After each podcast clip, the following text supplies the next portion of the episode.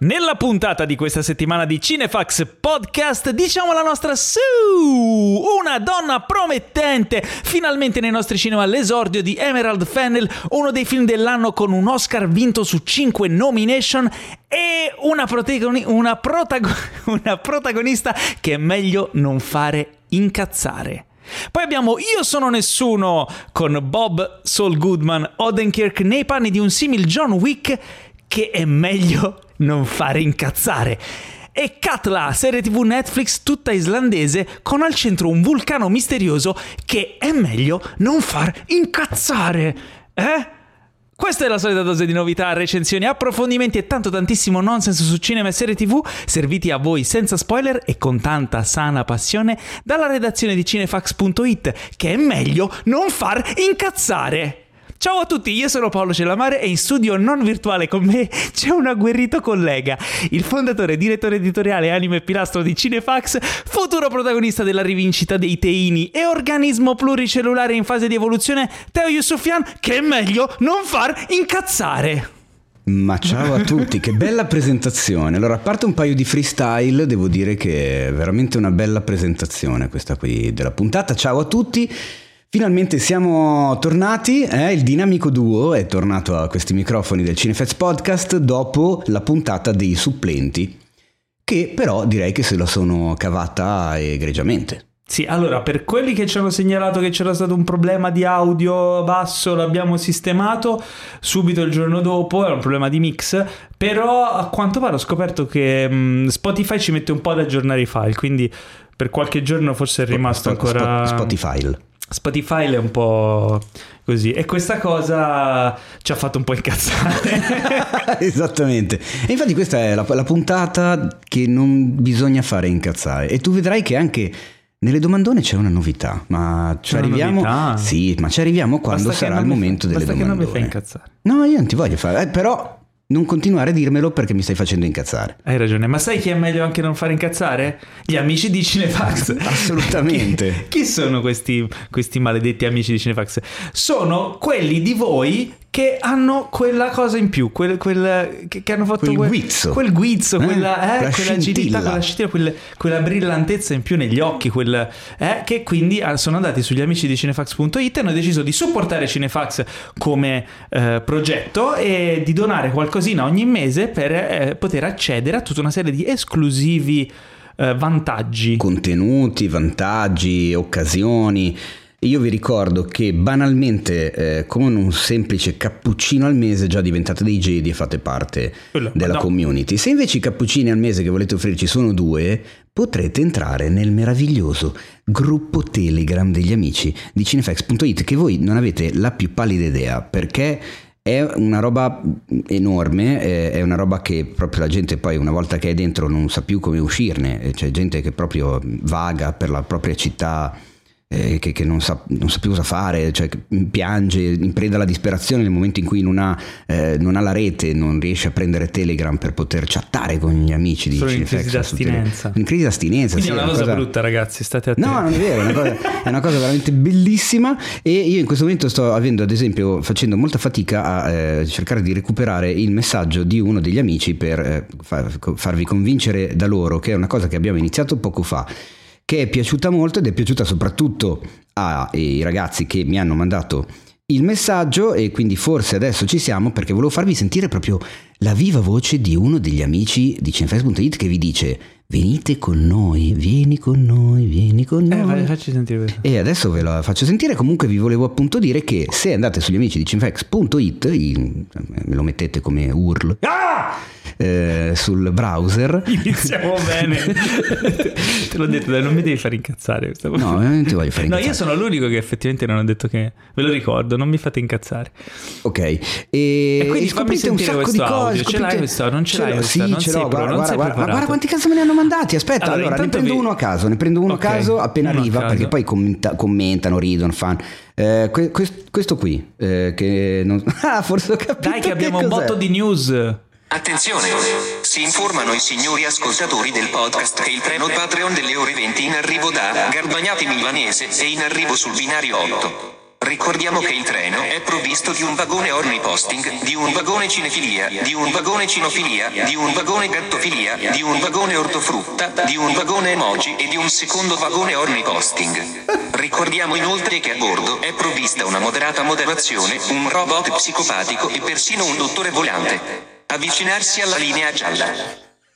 Aspetta, non so cosa ho appena sentito, ma è tipo come stare dentro i Guardiani della Galassia. È fantastico, quindi eh, Va appunto bene. nel- cioè, nel- sappiate che nel gruppo Telegram appunto c'è un doppio vagone orniposting, vagone Quindi, cinefilia insomma- e tante altre cose meravigliose, un sacco di gente bellissima che parla di cinema giorno e notte. Non vi sentirete più da soli. Signori, affiliatevi. Cinefax, eh, gli amici di cinefax.it, Patreon, esatto, per affiliatevi. saperne di più. Eh, visto che siamo nel momento qui un po' così di promo, Mm. ehm, allora, che bello questa settimana sono potuto, cioè questa settimana, ieri sono potuto riandare al cinema perché la settimana scorsa sono stato troppo impegnato perché ho fatto una, ho lanciato Cosa- una nuova serie, una serie che si Uh. chiama The Perfect Place, che è una serie documentaristica, quindi Insomma, non sto andando troppo fuori dal seminario. Cioè, quando se. te- quante volte ti è capitato. Cazzo eri un prete, dal seminato, Dal seminato. dal seminario. Avevi preso i Anche. voti, non me l'hai detto Paolo. Sì, non volevo andare fuori. da- Mi so- sono andato in seminato. Allora, quante volte, dimmi la verità, sei andato a fare un viaggio per Sì. piacere, per diletto, per lavoro Sì. e quando sei tornato ti sei detto, però è proprio un bel posto, ci andrei a vivere. Mai. Mai, perché sei una persona... Ma in realtà un Ah, no, sacco di ok. volte, quindi... Ma io lo so già, già vabbè sì, ok, ti faccio No, da mi fammi spalla. da spalla, Esatto. che- Eh, un sacco di volte, sacco di volte. caspita. Però- Mi ci vorrebbe, sai cosa? Un programma che mi No, aiutasse aspetta, la a seconda capire... domanda è come Ah, ok. fai a dirlo che non hai visto tutti i posti del mondo? Eh, Giusto, chi ti è credi vero. di essere? Eh, no, E assolutamente allora ci pensiamo noi. The Perfect Place, eh, prima stagione in Portogallo, analizza il Portogallo e insomma ci siamo calati in varie situazioni per scoprire se il Portogallo è The Perfect Place e se non lo è. Quale posto lo sarà?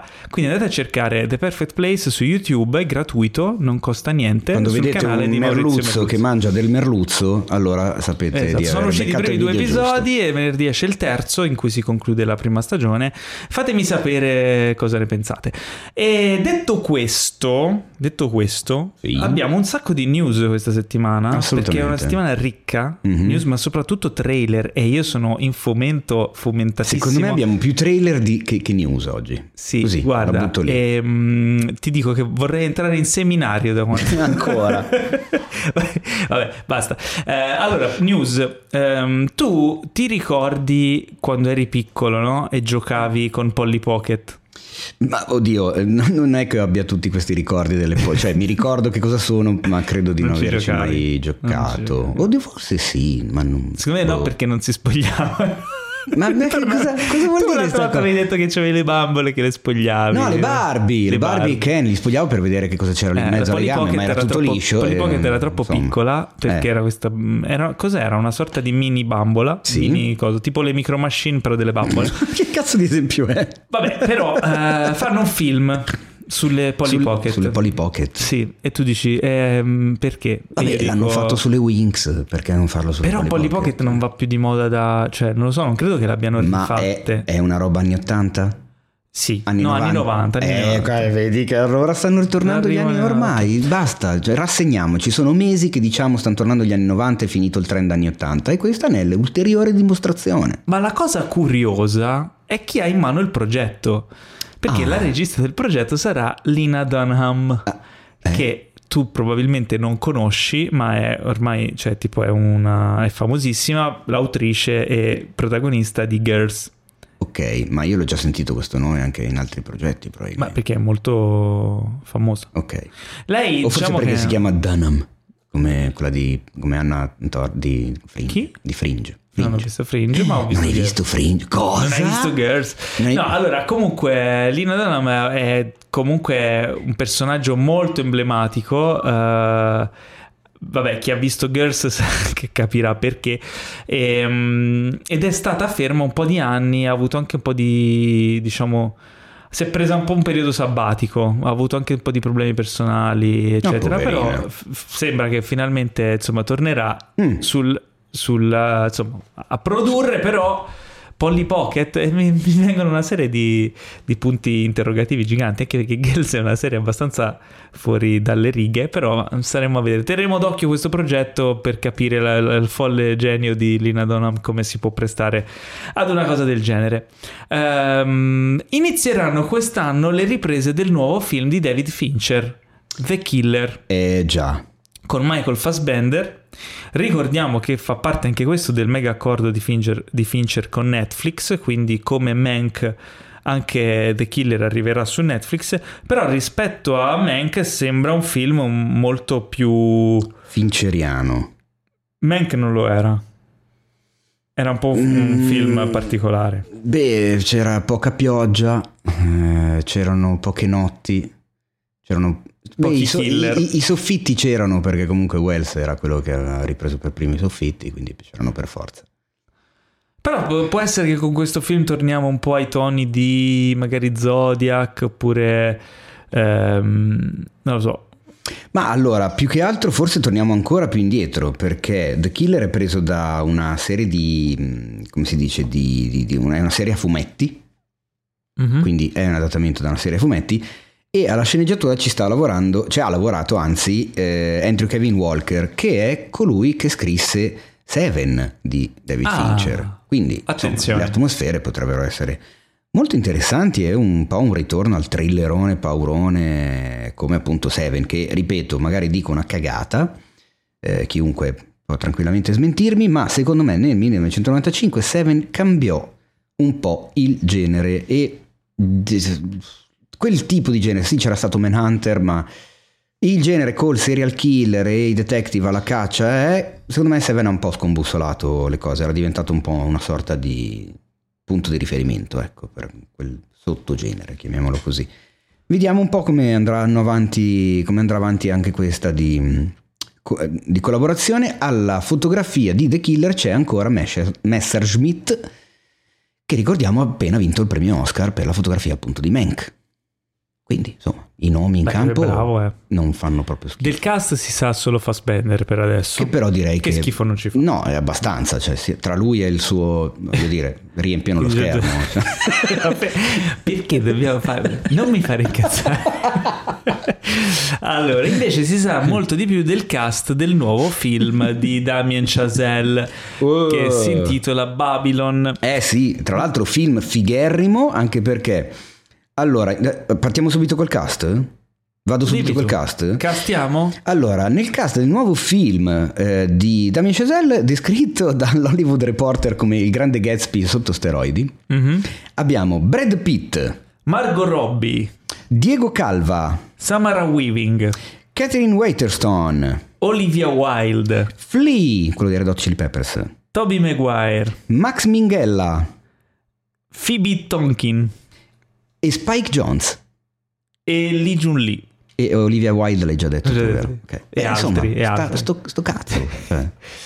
Eh beh, insomma, Chazelle ormai insomma è una... La cosa figa È è, che garanzia. il film racconterà uno dei periodi storici fondamentali per la storia del cinema, perché stiamo, passando, stiamo parlando degli anni 20, ovvero quando ci fu il passaggio tra cinema muto e cinema sonoro. E qualcuno qui eh, no- ha deciso di non spegnere le suonerie. Ma non era il mio. Ma come no? Era Ah, infatti era il mio.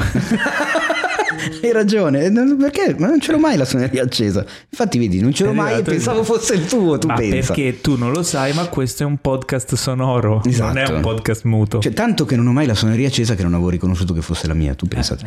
Beh, comunque, eh, ecco, racconta il passaggio dal cinema muto a quello sonoro. Non è ovviamente il primo film che lo racconta, perché insomma abbiamo visto altri film, uno su, cioè, su tutti, eh, insomma, cioè, voglio dire. Quale? Tra- da, da Viale del Tramonto a Cantando sotto la pioggia, Mm. banalmente anche di Artist ne parla, cioè ce ne sono tanti di film che l'ho ra- raccontato. Quindi basta, insomma. Eh, no, però è figo che sia comunque uno dei, dei talentini americani che, insomma, Chazelle, ricordiamo, il, giovane- il più giovane regista della storia degli Oscar ad aver vinto come miglior regia, e un cast eh, spettacolare. C'è questa... un- sto notando che c'è un po' questa tendenza a fare film con 12 milioni di attori di serie A. Ultimamente? Sì, a partire da Duné, che secondo me ha segnato la via. Ma può essere che. No, ma prendi pure a pugni il microfono, No, Paolo, non ti preoccupare. Può essere che Le orecchie degli spettatori ne, ne- Lo star system si sta ridimensionando, cioè nel senso il potere delle star, una volta bastava avere un film, cioè Tom Cruise, tutti lo vanno a vedere, no? Questa cosa nel corso degli anni e forse secondo me anche a causa del potere dei social, eh sì, è sono calata. assolutamente d'accordo con te. la sovraesposizione del pubblico alla vita di, di- di questi- di queste persone, perché poi sono persone, artisti, eccetera, eh, fa in modo che non ci sia più quella cosa, ah, non vedo Tom Cruise da tre anni, fammelo andare a vedere. Non c'è no, più la vedi- fascinazione per il personaggio, per il volto, per- perché Eh. comunque lo vedi tutti i giorni su Instagram, su Twitter, su ovunque, insomma. E quindi la storia diventa, o l'autore magari, il regista diventa in sé un veicolo di interesse maggiore, allora il- lo, star- il- lo studio system, cioè tutta l'organizzazione della promozione del film, del montaggio di un film, non inteso come montaggio del, del film, ma come proprio assemblaggio degli elementi che possono renderlo vendibile per un pubblico, diventa eh, importante. Mm. Magari gli, lo- gli studios che ancora lavorano pensando a un certo tipo di dinamica dicono ok, uno, una star non basta più, mettiamone 10.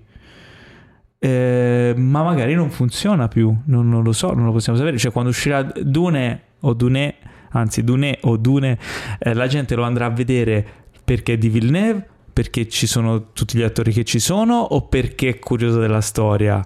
Vabbè, Cioè, ovviamente capisci, ci sarà ehm, pubblico che andrà a vederlo per, per- per tre questi motivi, diversi, sì. certamente. Però quale di questi elementi potrebbe essere rimosso, rimosso senza penalizzare il film? Ah. Capite? Quello è il discorso. Perché ci sono tanti film che hanno successo anche Beh, per il grande pubblico non... mi duole dirlo, ma credo che comunque sia il regista, cioè nel senso il fatto che sia il nuovo film di Villeneuve interessa a me, a te, a quelli che ci stanno ascoltando e a pochi altri. Lo Al so. grande pubblico interessa la mega storia, wow, fantascienza, yeah, minchia, guarda che robe incredibili e il fatto che ci sia Timothée Chalamet, Jason Momoa e Zendaya e Os- Oscar Isaac e me ne sto dimenticando altri 25. Bautista. Quindi, eh, Beh, comunque c'è una sorta di, di cambiamento generale, no? Quello sì. Quindi potrebbe essere il Ma- sintomo di questo cambiamento. Sì, ma anche la, cioè nel senso, più- allargando di più la cosa, proprio lo studio system in quanto tale, secondo me sta tornando a, si sta un po' tornando indietro a quelle che erano le grosse, le grandi sorelle, le major di Hollywood. Sono cambiati i nomi, sono cambiati gli equilibri, si sono comprate un po' di qua e un po' di là. Però mi sembra di notare che rispetto anche banalmente a 10-15 anni fa, sia molto più forte la, come si dice, anche a, a livello di presa sul pubblico generale, sul pubblico quello proprio di massa, il nome di produ- il nome dello studio, cioè 15 anni fa mm, Warner, Universal, Fox non avevano la potenza che invece adesso evoca il nome Amazon Prime, Netflix, Disney, cioè si sta tornando un po' quella roba lì. Cioè il, il nome dello studio identifica la produzione che ne esce. È vero, è vero. Eh, specialmente con eh, Netflix, eh, Prime, eccetera. Cioè, decenni fa usciva il film Warner e tu sapevi che stavi andando a vedere un certo tipo di film. Usciva il film MGM, Anche Marvel, il film United. Artist, Un- eccetera. Un film Marvel è un film Marvel, la gente va a vederlo perché è Sì. un film Marvel. Assolutamente. Anche quello ha aiutato questo tipo di, questo tipo di identificazione. Quindi, beh, eh, Babylon, eh, Damien Chazelle eh, è diventato comunque un, eh, un regista riconosciuto mh, anche dal grande pubblico grazie agli Oscar, eccetera. E quindi è un film atteso. Poi c'è un- il cast che c'è. Sicuramente, insomma, sarà uno dei, dei film E poi comunque è un film sul cinema e qui a me comunque è una cosa che prende bene di base. Uscirà nel 2022, giusto? Sì. Quindi insomma rimarremo in attesa, speriamo di vedere qualche immagine presto. Ehm, sono iniziate anche le riprese di Dante, diretto da Pupi Avati. No, Con- scusami, eh, perché sono andato a controllare, lo sai che ci tengo alla precisione a dire le cose giuste a chi ci Ah. ascolta. Il film di Damien Chazelle comunque è targato Paramount e attenzione, Cosa? perché uscirà prima su Paramount Plus. Ah! Eh, hai capito, mica stupidi. Uh, questa è una bomba per Eh Paramount sì, Plus. nel giorno di Natale del 2022. Quindi c'è ancora un po' di tempo. Con però poi un lancio globale nelle sale previsto per due settimane dopo, il 6 gennaio 2023. Che strana strategia. Guarda, io queste cose continuo a non capirle. Poi così in là, cioè nel senso, tra un anno e mezzo tu già decidi di lanciare un film prima sulla tua piattaforma e dopo solo due settimane al cinema. Ma perché? Due settimane, però eh, nel mercato globale, eh, non Sì, in sì. America. Eh no, non in America. Quindi è strano. E inoltre si saltano la mm, award season così. O forse lo fanno Eh, uscire anche in sala no, a Los Angeles. Sì, lo faranno uscire limite da Los Angeles giusto per rientrarci. Questo sì. Può essere. Eh, dicevamo, Pupi Avati dirige Dante, film Su dedicato Dante. A Dante Alighieri. Dante, Dante su Dante. ah, Eh, che ridere, Dante Con Dante. Ah, Castellitto cagare. che interpreta Dante, no, interpreta Boccaccio. Esattamente.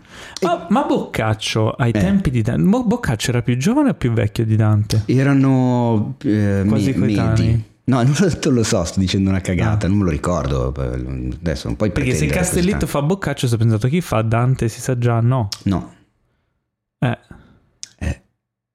Però attenzione perché se vivete dalle parti dell'Umbria, delle Marche, eh, o nella città di Roma o in Emilia Romagna o in Toscana, cercate il set perché potreste trovare il set di Pupi Avati che gira il film. Insomma, a me queste cose pi- pigliano sempre bene. mm, Bello vedere. sono un po' set. preoccupato. Lo siamo un po' tutti, però tieni conto che è la vita del poeta, non stiamo parlando della Divina Eh, Commedia. lo so, però sono intrecciate a filo doppio. È vero, come è anche intracciato il filo doppio il fatto che comunque Beatrice fosse molto molto molto molto molto molto molto minorenne e quindi non so se proprio la raffigureranno in quanto tale perché a- al giorno d'oggi mm, insomma, ne aveva Beatrice? era piccolina. Mm, Eh, mm, Erano insomma. altri tempi. Eh sì, esatto.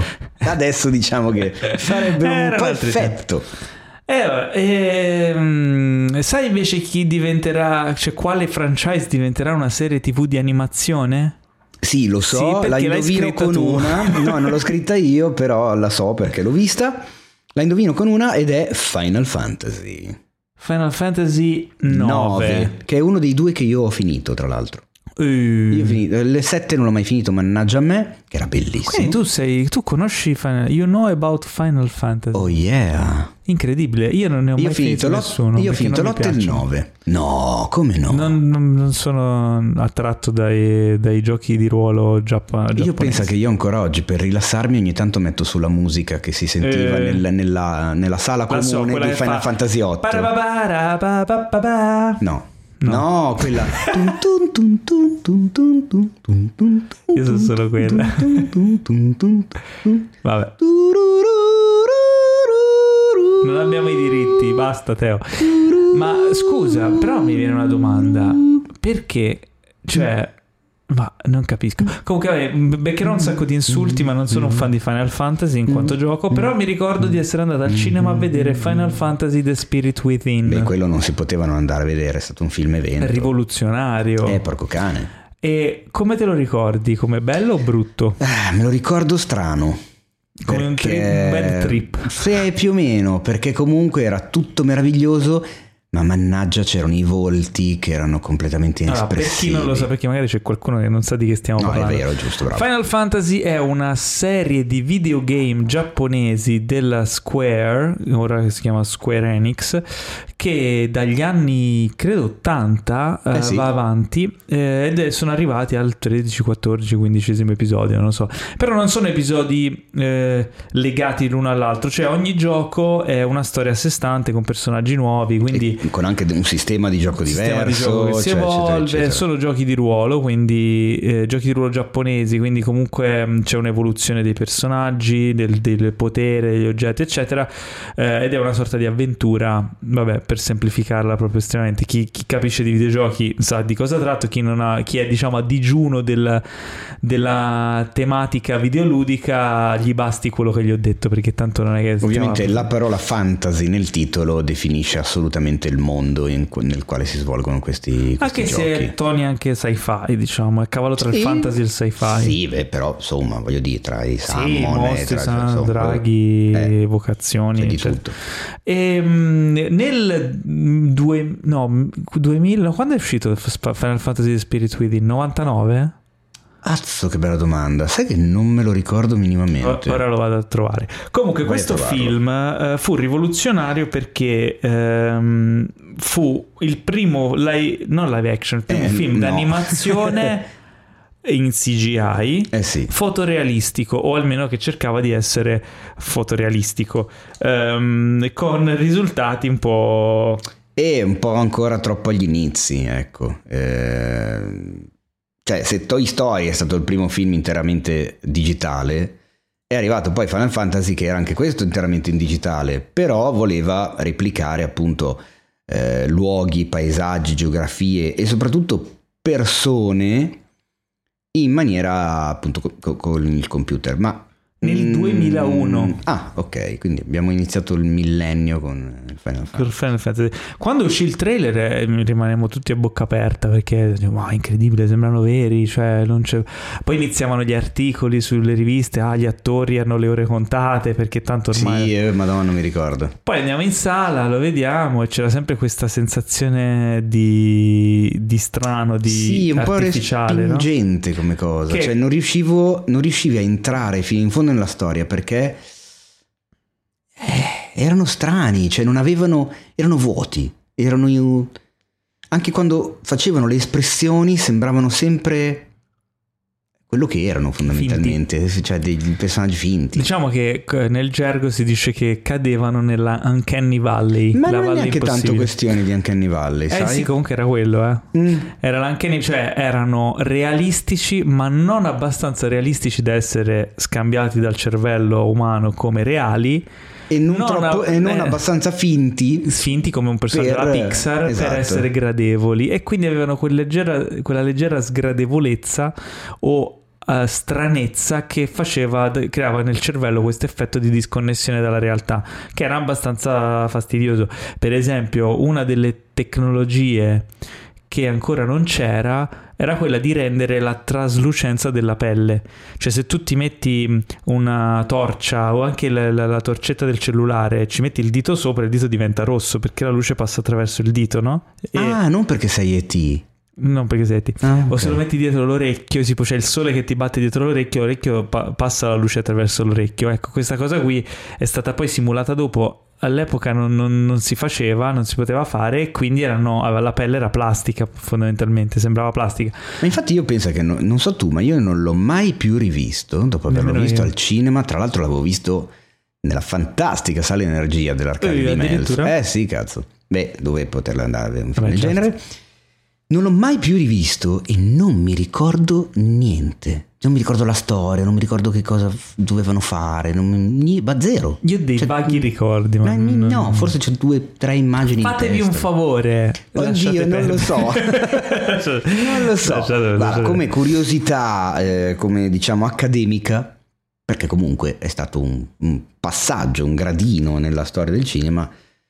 Se vi incuriosisce la cosa, dategli un'occhiata. Però ecco, io non me lo ricordo come un film che mi aveva dato delle belle vi- No, vibes. Però vabbè, è un- diciamo che sì, come hai detto tu, è un ottimo ripescaggio a livello filologico per capire... No, soprattutto dove- anche adesso, appunto, che sono passati esattamente vent'anni, vedere cosa si riusciva a fare vent'anni fa interamente con la CGI, con l'abitudine che abbiamo adesso alle cose in CGI, che spesso neanche, Certo. neanche le vediamo nelle serie o nelle, nelle- perché sono magari allungamenti di set, stile Game of Thrones, cioè un sacco di prodotti che vediamo oggi tra film e serie hanno all'interno degli shot con delle aggiunte digitali o degli oggetti digitali e noi manco ce ne accorgiamo perché ormai Però siamo arrivati a quella roba lì. a livello di personaggi poi il, il gap fu colmato con Gollum nel Signore degli Eh sì, Anelli e lì si- sì. finalmente si riuscì a creare un personaggio che non cadeva nell'Uncanny Valley che era realistico e poteva interagire con Vero. personaggi reali però mi ricordo che addirittura Final Fantasy The Spirit Within lo inserì anche nella mia tesi di laurea che era proprio sulla integrazione tra No, che scherzo, io sono laureato come probabilmente moltissimi di voi che ci ascoltate, però la mia laurea era sull'integrazione tra immagini digitali e immagini reali nel cinema. E quindi in quel caso lì era un argomento perché si parlava proprio del fotorealismo e eh, mi ricordo che inserì anche eh, e fece un po' di ricerche al riguardo. Comunque, eh, invece, se questo non lo volete inserire... Beh, comunque per concludere la news, Final Fantasy IX diventerà una serie TV di animazione Ah, vero, sì. dichiaratamente per i più piccoli, perché hanno detto che il Ah. target è 8, 13, 14 anni. Quindi, Quindi Chocobo a manetta. Esattamente, bravo. Ok. Che belli che erano. Ehm, vabbè, quindi se non volete inserire The, The Spirit Within nella vostra lista di fatevi un favore, però consiglio di inserire Pitch Black. Sei d'accordo? Uh, sì, ma non capisco perché. Perché cioè, la prossima news riguarda proprio Riddick. Attenzione. Eh, allora, Pitch Black fu un film, anche questo primi anni 2000, Forse- se non sbaglio, forse 2000. forse lo stesso anno, Forse 2000, 2000, 2000, sì. E mm, con il caro ah, amico nostro Family Esatto. Vin Diesel. Che però all'epoca non era ancora Vin Diesel, cioè nel senso, No, non era no, ancora non era la ancora- star, il divo che è oggi. Film particolarissimo che sembra girato veramente con quattro banane, due noccioline e un, un francobollo. Sì, perché è, un- è uno sci-fi eh, low budget, low budgetissimo Però del con- 2000, Oh, del vedi? 2000 eh, diretto da eh, David Tuoli, tu, Tuoli, Tuoli? Tuo- no, Tuo- Tuohi, Tuohi, Tuohi. c'è un nome strano, Tuohi. Ehm, che appunto in cui appariva questo personaggio di Riddick interpretato da Vin Diesel, un alieno che aveva la capacità di vedere al buio. Eh, e in un eh, insomma l'avventura si svolgeva su questo paese su- in questo Questo- pianeta ah, in questo ecco. pianeta dove se non sbaglio eh, quando calavano le tenebre Uscivano queste creature esatto, volanti, maledette bastarde e affilate. Eh, Che ha, ha dato poi via a una mini saga No, fondamentalmente. una mini saga, perché- sono usciti tre film, cioè due dopo Pitch Black, è una trilogia. Ah, Pitch Black, Le cronache di Riddick e Riddick, l'ultimo è del 2013, Riddick. Eh, allora, il secondo, diciamo che ampliava la scala, era, era un... eh, Era il- questo sci-fi però col budget che non aveva Esatto. il primo. Però rispetto al primo mancava della freschezza, l'originalità e infatti la mi aveva lasciato un po' con la bocca asciutta e non ho visto l'altro. Il terzo è ok. Ah, Eh, e a quanto pare il, il promoter di Vin Diesel, lo sai chi è il promoter di Vin Diesel? eh, The Rock. No, è Vin Diesel. Ah, ok. Ha detto in un'intervista che eh, potrebbe avverarsi l'ipotesi di fare un quarto film perché la sceneggiatura è pronta. Il regista David Tuohi eh, ha già uno script che per lui è eccezionale. E se riescono a incrociare appunto i suoi impegni, le date e i finanziamenti, dovrebbero girarlo in Australia e diventerebbe appunto il quarto capitolo di questa saga che poi è, è abbastanza amata, cioè ha avuto comunque un Sì, suo sì, no, beh, ha la sua eh. schiera di fan, assolutamente. Io so che il quarto film si chiamerà Paesi e Buoi. dei paesi. No, di David Tuoi. Eh, sei un coglione. Non mi fare Non ti, incazzare. esatto, non ti devo fare incazzare. Ma anche tu non mi fare incazzare, Paolo. Io non ti faccio eh? incazzare. Guarda che sto diventando grosso, attenzione. Stai diventando grosso, eh, tanto non, quanto. Non grasso, grosso. Tanto quanto Grasso prima. eh? finendo le news. No, non ne hai un'altra da raccontarmi? Raccontamene Eh, un'altra. No. Un'altra, Eh, un'altra, aspetta, un'altra, non ce- non un'altra, ce- un'altra, Una a un'altra. caso? Ma non hai più, davvero? Abbiamo già Ho, finite. ho finito le news. No, sono già finite le news. E allora passiamo al, al- al blocco successivo. Che è la domandona della settimana. Oh, e la domandona della settimana, caro Paolo, ecco qua la novità. Da questa settimana, su suggerimento di un nostro amico comune, Cioè, ora non è che tutti possono suggerire chi è. Non te lo dico, tu sappi che è un amico comune che ci vuole bene, è anche stato ospite più volte al podcast e di solito parla eh, degli organi sessuali degli animali. Non ho idea di chi sia. Vero? È difficilissimo da indovinare. No, mi ha suggerito questa di Esatto. questa cosa. Mi ha suggerito questa cosa e io ho accettato di buon grado il consiglio perché mi sembrava un ottimo consiglio. La domandona da questa settimana avrà ogni volta un tema diverso. E avevi ragione, caro Peter, perché i ragazzi si sono Come scatenati. Peter? Chi era? Non era Filippo Panini. Eh, no, era Enrico Tribuzio. Chi No, si è scatenato? Grazie a Pietro Baroni per il consiglio perché effettivamente le domandone cominciavano un po' a scarseggiare perché sai comunque un po' di fantasia, un po' di cose, un po' di idee e invece ho dato il tema della settimana e me ne sono arrivate come ai vecchi tempi quando ce ne arrivavano miliardi. E quindi la domandona di questa settimana è cosa ne Il- pensate no. di Martin Scorsese? No, il tema di questa puntata, data anche l'intro di questa puntata, era i personaggi incazzosi. Quelli che è meglio non fare incazzare. Ah, Hai capito? C'è tutto un collegamento, Ciccio. Hai capito Ma- come siamo? Ma che puntata collegata. È incredibile. Una puntata dei collegamenti. Ma quindi la posso leggere questa domanda? Ci ha mandato la... No, aspetta, prima devo leggere una semi-domanda che ci è arrivata eh, dagli amici di cinefax.it perché sapete ci sono alcuni tier che hanno la precedenza sulle domandone perché non è che uno... Cioè, eh, se sei amico di Cinefax hai diritto a certe cose che agli altri sono precluse. Tribuzio apprezza tantissimo questo sistema di classismo. Vero? eh, di- eh? Assolutamente. Alessandro Veronesi ci chiede: La mia domandona è: quando è che Paolo si unisce al gruppo Telegram? Ti vogliamo bene, Paolo Cuoricino.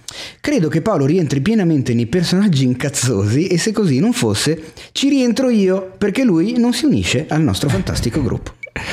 Allora, l'ho messo in calendario il giorno Ah. in cui mi uscirò, eh, a fine mese. Sì, il ma non vi 29 dico- febbraio 2023. No, credo più 2032. Nel 32 potrebbe essere bisestile, però occhio. Io ne ho detto uno apposta che non lo è, col 29 Ah. febbraio. Ah. Scusa, eh. Ok. Eh, 28, 24, vedremo. 20, sì. È bisestile No, 32. Ora mi tocca. Va bene, arriviamo alla domandona Comunque, vera per, per- per- per risolvere il suo dubbio, no, io non sono incazzoso, non mi incazzo mai. Però potrei incazzarmi se venissi su Telegram, quindi è meglio che non venga. Ma perché? Ma è bellissimo questo, questo gruppo. Ho tu questo sentore, pazzo. questa... No, Posso leggere la domanda di- della nostra amica del cuore? Vai anche perché anche la cara Flappy Doo Flappy è un'amica di cinefax.it. La nostra cara amica, una delle più care, una delle ascoltatrici che ci ascolta da più tempo e che è bravissima, stupenda, bellissima, si chiama Flavia Flappidou Martinelli e nella lista top 10 delle nostre ascoltatrici è... è nella top 10? Ma No, perché? ah, Ma non esistono 10? le top 10 delle ascoltatrici. Paolo, ma cosa, stai, top 10? ma cosa stai dicendo? Ma è una roba Ah, orrenda. No, io è lì, guarda, hai messo lì il... Non ah, ho messo non niente, è una roba scusa, ultra irrispettosa, Allora, no, non non, è- non esiste, esiste una top a- 10, non esiste la top 10 delle nostre ascoltatrici, se esistesse però... Eh certo. Vabbè, basta le cazzate. Allora, Flavia ci manda questa domanda. Eh, sfida a tre in un anfiteatro stile gladiatori con un'arma a scelta. Ci sono John Wick, Mhm, Dom Toretto mhm. e la sposa di Kill Bill. Mm. Chi ne esce vivo? Ok, questo, è un po', questo è un po' un gioco di ruolo. Ok, abbiamo Dom Cioè, arma a scelta nel senso che ognuno di loro può scegliere l'arma che preferisce. o noi scegliamo l'arma eh, per loro. vedi, la scelta di chi è? Eh, ora siamo qui Flavia, nella, anche te, nella- eh, un po' di siamo precisione qui nelle cose. nell'arena, Sì, ok? cioè nella È sabbia in spagnolo. sì, è un po' tipo eh, una puntata di Star Trek. Ah, santo ok? Dio, è riuscito a mettere Allora, anche stavolta. Ci sono armi a scelta. Mhm. C'è il, la spada Klingon, è presente quella che si tiene con due mani, con le punte? Ma sol- non credo di non averla mai vista nella vita. No. Se te la faccio vedere, se ti faccio vedere una foto la riconosci. Dirò, ah, Quella fatta tipo me- due mezze lune. Vabbè, c'è quell'arma lì. Poi c'è. oh, scegliene una tu. Scegli un'arma. ehm, il- un Uzi. Un Uzi. E poi la terza arma. Mm, c'è un'arma bella. Un un'arma- nuovo marcio. Che cazzo di arma è? Eh, Dai, fa, così- fa schifo l'uovo marcio. eh. Una- la motosega di Ash Williams. Ah, ok. da. Evil Dead, la Ok, casa. Ok. d'accordo. Quindi per metterla ti devi tagliare una mano, se no non la fai. Eh, no, esatto. Tu sei il padrone del... No, non lo Allora, eh, quindi dobbiamo assegnarle. Chi dei tre secondo te si taglia la mano? Eh, Toretto no, perché poi non può guidare. Giusto. Saggio, è vero, Toretto non lo Eh, farebbe mai no. perché lui vive la sua vita un quarto di miglio alla volta. Esattamente. John Wick, Eh, forse John Wick, perché lui John comunque Wick spara anche con una mano sola. Sì, John Wick se Eh. ne fotte. La sposa anche ci starebbe, quindi uno dei Mm. due se la taglia. La sposa Ehm, se la taglia da sola, tra l'altro. cioè. la sposa se la taglia da sola, però la sposa secondo me ce la vedo Ah, bene con... La sposa eh, con la fotosega. mm, No, la sposa con la sp- spada Klingon. eh, vedi. Ci sta, sì, sì, sì. Invece adesso- John Wick con la. Quindi a questo punto John, Wick con la motosega. e e- Toretto gli rimane Luzzi. Ah, non l'uovo marcio? No, Luzzi. Ah, ok. Beh, che Luzzi. tra l'altro è molto da Toretto Luzzi, perché è molto da gang. Sì, eh. solo che Toretto è nella sua muscle car, quindi fa i drive-by, cioè lui guida e spara con esatto, e spara da... Beh, perfetto, cacchio. È bellissimo, però chi vince adesso? Questa è una situazione di massimo pericolo. Eh, perché allora Toretto è abbastanza protetto perché è- è- fa anche rima è, è nella sua macchina e spara dai finestrini e come fai ad ammazzare uno che è in macchina mentre spara dai finestrini con una spada doppia dei- di- degli amici tuoi e un eh, motosega attaccata a una mano casino John Wick, anche se lo colpisce, riesce a reggere un po' di colpi, Sì, quindi sì. probabilmente gli salta sul, sul tettuccio e con la motosega gli apre il tettuccio e, poi gli Toretto- spara in faccia Secondo me Toretto tra i tre, Mm, anche se ha la macchina e Luzzi, Eh, sì. non ce la fa. magari dura un po' di più però poi Però sì. C'è poco e, da fare. E sai come muore l'ultima parola che dice? ho il sentore di saperla già dice tipo qualcosa del tipo um, I love my family. Qualcosa così. E, e rimangono a questo punto John Wick ferito e la, mm, la nostra cara Beatrix Kiddo con la sua spada Klingon. E qui è una e qui sono cazzi perché è un bel duello. Però lei non ha mai usato la spada Klingon quindi c'ha una curva di apprendimento però John Wick è ferito Eh, cioè c'è una mano infilata nella motosega che anche lui Eh, non, che non avrà mai usata. non l'ha mai usata e ha perso il filo perché tagliare il tettuccio di Toretto non è di In burro. sì, quindi ha perso il tutti. filo e non si ricorda più cosa stava facendo. Anche. Eh. Quindi probabilmente vince la sposa. Mm. Tagliando la calotta cranica di Toretto con l'arma Klingon. E che tra l'altro l'arma Klingon Tar- Tarantino l'avrebbe apprezzata. Quindi... Vabbè, in effetti è vero, bravo. Anche perché in, eh, come inizia Kill Bill con una citazione di un proverbio Klingon. Quindi Ma tutto veramente? torna. Eh sì. Ma sai che me la ricordavo La cosa? vendetta è un piatto che va servito freddo. Antico proverbio, proverbio Klingon. Ma non è un proverbio Klingon. Sì. Ma no. Ma, Ne- ma nel va, è una frase fatta... Ah, ok. eh. Ah, ah, ah, ok, ci sono. Quindi grazie, mi piace questo gioco, facciamolo più spesso, mandateci le vostri... Come si chiama? Questa non è la domanda, questo è l'angolo del roleplay, cos'è questa cosa qui? No, ma in realtà ce Fantastic ne hanno mandate tante di domande. Cioè, Edo che ci ha chiesto: si incazza di più John Wick ancora? O Paolo quando ascolta i podcast dove non c'è lui? Eh, C'è Pietro Ferretti, quali personaggi incazzosi appartenenti a film diversi vorreste vedere uno contro l'altro, però escludendo supereroi super cattivi. C'è Tondo 91, quale alcolico berreste proporreste di far bere ad Ade, Crudelia e Capitano Uncino per instigare in loro una reazione violenta? ma sono per non li sprecare perché questi li recupereremo Eh, no, prossime perché puntate. prossima domanda, prossima puntata sarà un altro tema, non ci saranno più personaggi incazzosi. È vero. Eh, Teniamocene uno per dopo. va bene, ok. In chi- chiusura di puntata faremo uno di questi giochi nuovi così. D'accordo, forse, sulle tra l'altro forse spine. l'ho trovata e non è una di quelle che ho letto finora. Ah, bello. Allora, eh, posta del cuore, abbiamo qualcosa? È arrivato niente? Non è arrivato Sono niente, Tutti felici? sono tutti, allegri? felicissimi. In realtà io ce l'avrei io la Dai, posta vai, del cuore, spara. ma forse è meglio che non la faccia e non la dica. No, Eh, mi no, deludi. assolutamente. Però permettimi per la prima volta nella mia vita, che credo sarà anche l'ultima. Ciao Gaia.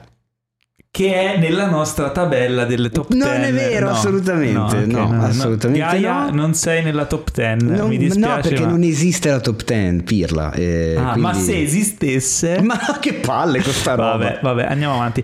Abbiamo un botto di trailer questa settimana. Sono tutti veramente belli. usciti tantissimi. Tutti belli, in particolare uno che terrò per ultimo. Ok. Perché sì. Perché ci sei legato tu? Io, e meno. tu non ancora, Eh, ma un esatto. giorno lo sarai. E- e anzi molti ti dei nostri dico- ascoltatori sì, tantissimo. No, tantissimi ascoltatori sono legati Anzi, quanto te. due trailer sono- mi intrigano particolarmente. Ma ti dirò di più. Di più. Di più. e quasi quasi farò in modo che quando uscirà il film Sì, di cui dobbiamo prego. parlare io arriverò preparato. Ti prego, Potrei fallo. fare questa E ogni cosa. tanto ci vediamo anche, ne vediamo qualcuna insieme. Perché ah, sì, è troppo addirittura. bello. Sì, Va no, è bene, bellissimo. Va bellissimo, bene, bellissimo. ok, va bene. Allora, iniziamo con eh, abbiamo diversi trailer da Apple TV Plus che stanno tirando le bombe. Eh, sì. Apple si è incazzata, l'hanno fatta esatto. incazzare. che cazzo. Allora, la fondazione di Isaac Asimov, considerato uno dei libri infilmabili. Se- se- serie di libri. Serie di libri, vero, serie di libri, io sono ignorante sulle cose cartacee, ma serie di libri considerata infilmabile è stata filmata Mm. da Apple TV Plus, che è meglio non farli incazzare. E quindi avremo Jared Harris. Jared Harris. Scusa, mi è venuto in mente, se no poi me lo sarei dimenticato. Jared Prima... Harris è il protagonista, è uno dei protagonisti Esatto. di Fondazione, che in originale si intitola Foundation. Foundation ehm, su Apple TV Plus dal 24 settembre. Segnatevelo. Fantascienza a go-go, eh, grandi, magnifici posti meravigliosi, assolutamente inesistenti. E delle- Ambizioso, posso dire Beh, ambizioso? assolutamente sì, cioè non voglio neanche sapere quanto costa a puntata sta roba, cioè, mi sembra veramente grossa. ambizioso. Come Se non, ci, è grossa. se non ci fosse stato il termine ambizioso avrei detto interessante, ma essendoci ok. ambizio- ambizioso si presta perché futuro spinto, spinto, spinto in là, proprio negli anni tanto, tanto in là. Troppo in Mm. là, quando devi reinventare un po' tutto perché quando tu dici andresti, se potessi avere una macchina del tempo andare nel futuro, non, non direbbe mai vado mille anni nel futuro perché non sai cosa aspettarti e lì hanno cercato di farti vedere cosa ti potresti aspettare Io in realtà lo direi, cioè, sarei Sì. curioso. E beh, che cazzo. e se poi non c'è più nessuno sono tutti morti Eh vabbè, tanto torni indietro, cioè macchina del tempo. Non è che uno dice, one del tempo shot. vai soltanto in avanti, vai soltanto, c'hai un viaggio solo. Vabbè, vabbè, oh, allora, questa è comunque- un'altra domandona. Allora, questa. visuals di questa serie mh, molto curati, quindi questo futuro spinto credibile. È molto anche elegante Però, la messa in esatto. scena, è molto precisa, molto pulitina, c'è questa sorta di, come si dice, di impostazione quasi neoclassica, non lo so, Mm. cioè mh, tante simmetrie, tante geometrie anche, cioè non, non ho visto niente di disordinato, è molto, uff, molto compito, Sì, un po' Mm. asettico. un po' quasi, esatto. Però c'è E l'e-pace infatti- e io sono molto l'e-pace, contento ok. di vedere l'e-pace. Ehm, l'unica, mh, posso dire pecca? Mm. No, l'unica cosa che non mi quadra è che appunto questo suo essere tutto perfettino asettico così, mi sembra che ci sia poco... Cuore. Mm, Sì, poco Poca- conflitto, personaggi, Family. sporcature, family. che- E quindi non lo so, molto freddo. Però, molto dai, è, freddo. però è una presentazione, quindi dovevano Sì, far sì, sì. vedere le robe enormi. e poi molto spiegone mi sembra, spor- cioè perché c'è t- talmente tanta carne al fuoco, talmente tanti spiegoni e quindi mi chiedo, forse è vero che era infilmabile? Sono riusciti a filmare l'infilmabile? Sì, no, boh, non lo so. Eh, lo vedremo, lo scopriremo il guardandola. 24, Quando esce? 24 settembre. Ah, vabbè, dopodomani. Eh, non proprio, ma Beh, quasi. guarda, invece per qualcuno Per chi ci sta per ascolt- chi oh, ci sta ascoltando, ci sarà almeno uno che sta ascoltando questa puntata il, Il 22, 22, eh, settembre. certo. Eh, vedi? E tu E io l'ho detto a lui o a lei. caro amico o a amica. loro. Allora, poi abbiamo un, eh, un trailer che a un certo punto riserva una sorpresa. Eh sì. inizialmente sembra un po' una... Eh, no, aspetta, facciamo così. Perché No, tu beh, non sì, sai sì. niente, io invece Io non so niente, mentre ah, lo vedevamo ti dico, Ah, il dopo film ti si chiama- spiego. il film si chiama Fear Street, Sì, parte 1, Sì. due punti, 1994. esattamente. Quindi parte 1 già ti fa capire che il film è la prima parte. e che è ambientato nel Direi che è 1994. lapalissiano. Ehm, uscirà su Netflix dal 2 luglio. Sì. E poi Ma ed è, ed è uno slasher. Possiamo dire che è una pseudo slasher. Un horror Sì. eh, freschettino, un po' slasherino, un po'. un po' slasherino, ci sono comunque protagonisti molto molto giovani, eh, tanto sangue, tanti spaventi, un po' di sesso, un po' quella roba lì. Uno slasher. Che comunque richiama il 94, se ci pensi. ambientato nel 94, stile Cioè, 94. e richiama un po' anche gli horror, secondo me, del 94. Allora, parte 1 perché saranno tre film, una trilogia. È esattamente una trilogia, ma attenzione, al contrario delle trilogie normali dove aspettano che il primo film faccia successo per magari farne un altro, qua ne hanno- li hanno già girati tutti e tre. Per far prima. Tre lungometraggi, Quindi così hanno potuto, diciamo, risparmiare sui set, hanno riutilizzato gli stessi set, eccetera. Cre- eh, no, perché attenzione, perché la parte 2 che uscirà a una settimana di distanza, A una settimana di è una serie TV praticamente. Eh, la parte 2 sarà ambientata nel 1978 Ah. e la parte 3 che uscirà la settimana successiva è ambientata nel, 1900 nel 1666. 1966. No, no, 1666. Ma che hanno reso famoso dalle streghe di Salem e tutta quella roba lì. E usciranno quindi 2 luglio, 9 luglio e, 3 e 16 luglio. Esattamente. Ok, adesso prima avevi la mia curiosità, adesso è il mio interesse. Eh, te l'avevo detto che è una cosa, secondo me è, una- è un esperimento interessante. Sono curioso di vedere che cacchio hanno fatto perché comunque... Ok, che magari il Ma budget... ci sono gli stessi eh, attori? E che ne so, non ne ho idea. Cioè, è uscito adesso il trailer di questo, quindi boh. Ah, tu dici che questa è una roba tipo antologica. Non lo so se, antolo- se si può definire antologico. Eh, sai qualche altra cosa su questo Fear Street? Assolutamente no, so questa roba qui, eh, le musiche tra l'altro tra gli altri c'è Marco Beltrami che comunque insomma è, Ah. è- che non è proprio l'ultimo arrivato e mm, a me sta roba piglia bene perché appunto escono a una settimana, 2 luglio, 9 luglio, 16 luglio, però vanno indietro nel tempo, il primo pa- va indietro di poco Comunque il 94 è, com- come dicevamo, è pienamente negli anni 90, visto che c'è ormai questo, gli anni 80 ce li siamo ormai scartavetrati dalle balle, le hanno recuperati in tutte le forme, in tutte le salse e adesso tocca agli anni 90, quindi l'anno prossimo aspettatevi un nuovo disco dei Backstreet Boys, ma la seconda parte è del 78 e nel 78 diciamo che insomma per l'horror uscì Halloween. La protagonista è Maya Hawk. Ah, giusto, bravo, cosa mega importante. Già vista in C'era una volta Hollywood e Stranger Things, Stranger Things. anche famosa per essere la figlia di Ethan Hawke e Uma Thurman. Per tornare al discorso della spada Klingon. Bravissima. Comunque, allora, eh, traduciamo in tempo reale la Oh, sinossi. che bello, mi piace questo Oh, momento. ti mancava questo. Allora, un, eh, un circolo di amici, una, una cerchia di ti- teenager amici eh, incontra accidentalmente il- l'antico male o la mal- malvagità, l'antica malvagità responsabile di una serie di brutali omicidi che hanno ehm, infestato la loro cittadina per oltre 300 anni. Eccala. Benvenuti a Shadyside, che è il nome credo della cittadina. Quindi si vede anche nel trailer che qualcuno con la bomboletta ha fatto il simpatico e l'ha trasformata in Shitty Side. E da qui E da qui, direi che si capisce un po'. qui dove vivono gli angeli. Allora, vediamo se riesco a scoprire. Aspetta, se- di chi è sta canzone? È un- È una canzone sta qua. Cosa? Ah, oddio di Vasco. Vabbè, niente. Ma cosa? scusate. Eh, non lo so, eh, c'è il mio cervello che va da solo. Eh, Allora, nel secondo, ho dormito un cazzo. nel Ah, secondo dai, film. Eh, quello del 78, parte 2, 1978, sì. c'è Gillian Jacobs, Ah, ok, che ricorderete per Community.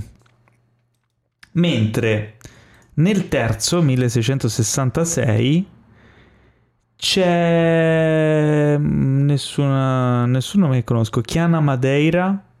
però questa è una cosa un po'... No, non è vero, spoiler, perché va indietro nel Sono, tempo. sono slegati a Sono quanto slegati, pare. Diciamo che non, non c'è. Una roba del tipo eh, horror- American. Horror Story Un dove rouge. eh, non, non è che ci sono gli stessi attori che reinterpretano i personaggi, ma sono proprio quindi sono produzioni diverse alla fine. È, è figo che le abbiano fatte back to back in questo modo qua. È un aspe- esperimento interessante. Hanno la nostra curiosità, ne sapremo di più più avanti e lo aspetteremo. Vabbè, il 2 luglio è, è dopodomani. Eh, sì. Questa volta sì, però. Più o meno, tra tre giorni. E la cosa interessante è che parla, appunto, è una sorta di rivisitazione dello slasher, questo film. No, Ma, è, è effettivamente dopodomani per chi ci ascolta appena uscita la puntata. eh sì. Ah, cacchio. Eh, questo Fear Street è una rivisitazione dello slasher, ma Mm. lo slasher, come tu saprai, è nato con un film in particolare di John Carpenter che è Eh, Halloween. l'ho appena citato parlando del 78. Esatto. E Halloween ha, ha vis- ha visto negli ultimi anni una, una rinascita sotto forma del film Halloween di David Gordon Green, che eh, appunto è uscito adesso anche il trailer del sequel Halloween Kills. Eh, dove appunto ritornano la, la cara Jamie Lee Curtis. Jamie Lee Curtis e ovviamente Michael Myers. Che bello, quanto adoro Michael Myers. Sai perché amo Il Michael Myers?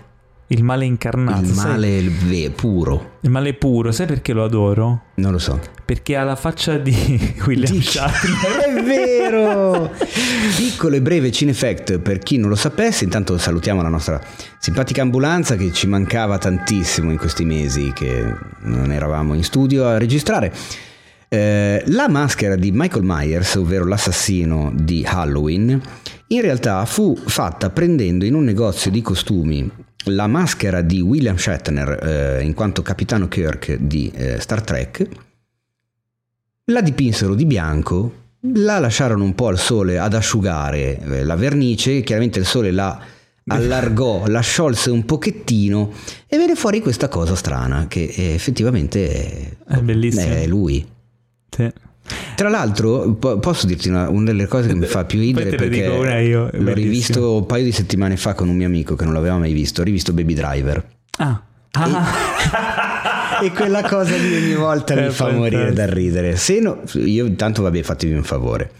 Però c'è la scena in cui devono fare una rapina e sono in macchina che stanno per uscire a fare la rapina. Quindi uno dice all'altro: Dammi, la mas- dammi le maschere Di che- Michael Myers." di Michael Myers. E tirano fuori delle maschere di Michael Myers, l'attore. Mike Myers. Eh, Ovvero quello che fa Austin Powers. Sì. E tra l'altro sono le facce di Austin Powers. Sì, e quindi sì, si mettono questa faccia qua. E l'altro gli dice: Ma scusa, ma io ti avevo detto le- la maschera di Michael Myers. E gli dice: Ma questo è Michael Myers. No, Michael Myers Halloween. Ma questa è una maschera di Halloween. per l'Halloween la festa È e non il film. gag. Ed è un malinteso meraviglioso nato da un malinteso vero. Eh sì. Cioè, anche sul set, in realtà non dovevano essere quelle. Cioè? E dovevano essere quelle di, di- di Michael Myers di Halloween. Ah, ah, sul set Eh di sì, Baby la- Driver davvero esatto, la battuta è nata proprio da un errore vero. No, vabbè, e non questa ci cosa credo, è scritta. geniale. No, Ma la dai. doppia battuta praticamente. Comunque nella, nella biografia di, di William Shatner eh, lui racconta che a un certo punto una volta ad Halloween con i suoi figli Lui si è messo la maschera di se stesso. Sì, Michael Myers ah, no, sapendo che era la sua maschera e andavano a fare trick or treat con- geniale Bellissimo. comunque allora il trailer Beh, comunque di... abbiamo riso, abbiamo scherzato e il trailer di Halloween Kills fa Non- cagare addosso. Sì, ma che non c'è niente da scherzare, è bello peso Madonna. ed è molto figo tra l'altro. Sembra anche più... eh, diciamo, Michael Myers in questo film sembra ancora più incazzato. Non fatelo incazzare perché... Implacabile. implacabile e la nostra cara Jamie Lee Curtis, Laurie Strode, eh, che anche da anziana eh, è sempre una, una figa. Stavolta insomma si incazza anche lei e la cosa prosegue. Il, il primo di David Gordon Green ve lo consiglio come sequel, è un sequel dell'originale, quindi recuperatevi l'originale del 78 Beh, direi. poi vi recuperate quello di David Gordon Green e poi insomma aspettate di gustarvi con noi anche Halloween Kills perché che che secondo merita. me esce R. Non so se l'hanno già. Beh, sì, è violenti- già- cioè, Porco violenza- zio, ci sono delle robe, ma c'è anche, il- anche banalmente il trailer credo sia Red Band. Perché, Sì, sì, mm, per ah, forza. ecco. Insomma, ci sono delle scene che sono veramente Violenza. violentissime. violenza allora andiamo avanti lo sai che in America è già uscito Black Widow no sta per uscire Black Widow già sono uscite le prime recensioni di Black Widow Ah, non le ho lette perché Ah. poi la gente spoiler mi fanno incazzare certo, ok. Eh, sono mica tutti come noi che siamo spoiler. Però inizio a essere un po'. Finalmente torna un po' il Marvel Cinematic Universe. E spero vivamente che mi ravvivino un po' questa fiammella perché anche io come te la trovo un po' assopita. In particolare, ti dico la verità, le serie TV Disney Plus mi stanno un po' ammosciando. A me Loki invece continua a piacere. È molto carina Loki, molto carina. Siamo arrivati al terzo episodio, domani, Sì. cioè oggi per voi che ci ascoltate esce il quarto. Carinissima, però sono stufo di vedere cose che non sono rilevanti e, e mi, so- mi stanno sovraesponendo all'MCU senza darmi niente che mi che io dica oh wow, Ma perché tu le vedi adesso solo ed esclusivamente in ottica MCU, non riesci più a, a vedere il prodotto singolo e chiuso in se stesso. Eh, perché non me ne frega nulla. Eh, non va bene allora. Eh, lo so, beh, loro hanno creato questa macchina infernale. Capito, però ad esempio a me Loki sta piacendo perché mi sto godendo questa serie, miniserie, chiamatela come volete, che eh, al, al suo mondo e parla a- con se stessa fondamentalmente, a parte l'ovvio collegamento con i film, ehm, con Avengers Infi... no, qual è? Endgame. End- ah, eh sì, era proprio Endgame. Sì, sì. era Endgame. Ma ad esempio di Black Widow, come dico anche No, da aspetta, mesi, però- non me ne frega niente. Per rimanere in No. questo tema del collegamento della serie col film, non so se lo sai, ma qualche giorno fa si sono accorti che il finale di WandaVision, ovviamente non diciamo che cos'è perché non vogliamo spoilerarlo per chi non l'ha visto, È un errore di montaggio, non è vero un cazzo. Fake news. cioè... Wrong. Ah, aspetta, aspetta, prima diciamo qual era la Fake, fake news. news. Ho letto una news che dicevano che c'era stata una correzione nella scena post credit di WandaVision, probabilmente per allinearla con eh, il film che potrebbe collegarsi, che, che è attualmente in produzione. E quindi eh, ho pensato, possibile che abbiano fatto degli errori da dover eh, poi aggiornare, che vada- vadano ad aggiornare le cose che hanno pubblicato in modo da far sì che tutto collimi? E tu mi dici invece che non c'è alcuna differenza, ma io ho visto gli screenshot del prima e del dopo. Non posso dire niente perché sarebbe uno spoilerissimo, quindi poi ti racconto. Vabbè, quindi smentita. Mhm. Ok, Eh, perché stiamo parlando di Marvel? Perché è uscito il trailer di Shang-Chi e la leggenda dei Dieci Anelli. Trailer lungo, abbiamo pas- parlato in passato del teaser in cui si vedeva poca roba e che non mi aveva particolarmente impressionato. Questo trailer più lungo invece mh, ha colto la mia attenzione. Dici? Sì, sì, Mm. perché il primo teaser mi sembrava un po' banalotto, solita roba, kung fu, asiatici, eccetera. Invece qui si vede che c'è un bel po' di, di- di- di- di sapore Marvel. Eh, I personaggi e, e la posta in palio sembra comunque un- sulla vasta scala, personaggi nuovi. Il eh, cattivo sarà il famoso Mandarino, uno dei villain della Marvel più famosi che si era visto in una versione fake nel terzo Iron Man. Mhm. Ma questa volta vediamo- da un grande Ben Kingsley. grande tra Ben. Kingsley, molto divertente secondo me quella trovata, però adesso vediamo il vero mandarino. Nei fumetti il mandarino possiede questi 10 anelli, degli anelli da mettere sulle dita, anelli normalissimi. Ognuno di questi anelli ha un potere diverso che lui usa, sono poteri magici che lui usa per fare le sue malefatte. In- nella chiave MCU invece gli anelli sono dei braccialetti e a quanto pare posseggono sempre questi poteri, però probabilmente il fatto di farli in questo modo qui è un po' più cinematico, no? un po' più visivamente appagante. Eh, e il nostro eroe, questo Shang-Chi, se la deve, deve tornare un po' alle sue origini perché lui è stato addestrato alle arti kung fu, magiche, eccetera, eccetera, ma poi ha abbandonato tutto per la vita normale in una grande città, penso New York. Ehm, e deve appunto tornare in ballo con tutto questo casino per salvare probabilmente il mondo. Molto carino il trailer. ehm, ha più senso rispetto a- al primo che si era visto e mi, mi incuriosisce molto. A te non ha fatto impazzire invece? No, sinceramente, non mi, non mi ha rapito. Cioè, già il teaser era un po' lì così. Sì, ok, caruccio, questo qui con questi bracciali, con queste cose. Fa, what? E... Ah, nel cast c'è Aquafina, ecco, c'è Michelle Yeo. che è la ragione per cui comunque andrò a vedermi il film Aquafina. A me fa spaccare a- e mi piace un casino la sua voce, come dice le cose, il Fa- suo fa timbro ridere lei. mi fa spaccare, che tra l'altro è anche la doppiatrice del drago in Raya e l'ultimo drago, l'ultimo classico Disney. E lei mi piace un casino, quindi mi sa che eh, andrò a vedermelo così, per Vabbè, sentirmi la anche- voce di Aquafina. C'è anche Michelle Yeo e c'è Tony Leung, E c'è Tony che, che a quanto ho capito Ecco, credo che sia lui sai- il mandarino. Sai cosa? È il protagonista che non mi tira in mezzo. Si Ci chiama- fosse stato Tony Leung a fare Shang-Chi, probabilmente sarei Ma rimasto più preso bene. giovane. Si Eh, chiama. Simu, Simu Liu non so se l'ho pronunciato bene, Mm? eh, e neanche a me convince particolarmente, però spero di essere smentito poi guardando il film. Mm. Vedremo, vedremo. Questo era Shang-Chi la leggenda dei Dieci Anelli, che uscirà il primo settembre al cinema. Mm. Poi abbiamo un film western molto interessante. Assolutamente. Titolo in inglese è The, The Harder They Fall, Che è parte, la parte finale di un detto. Di un detto, The esatto. bigger they are, the harder they fall. Tradotto in italiano con più grossi Ci sono, più fanno rumore, sì, più fanno rumore quando, quando cadono. cadono. Eh, nel cast All Black abbiamo ehm, dunque Un Regina botto di King. gente, c'è Regina King, Idris Elba, la Kit Stansfield, Delroy Lindo e Zazie Beats. Beh, Eh? in un western. Mica cazzi, in un western. È un western che dal trailer a me è sembrato veramente un western black exploitation.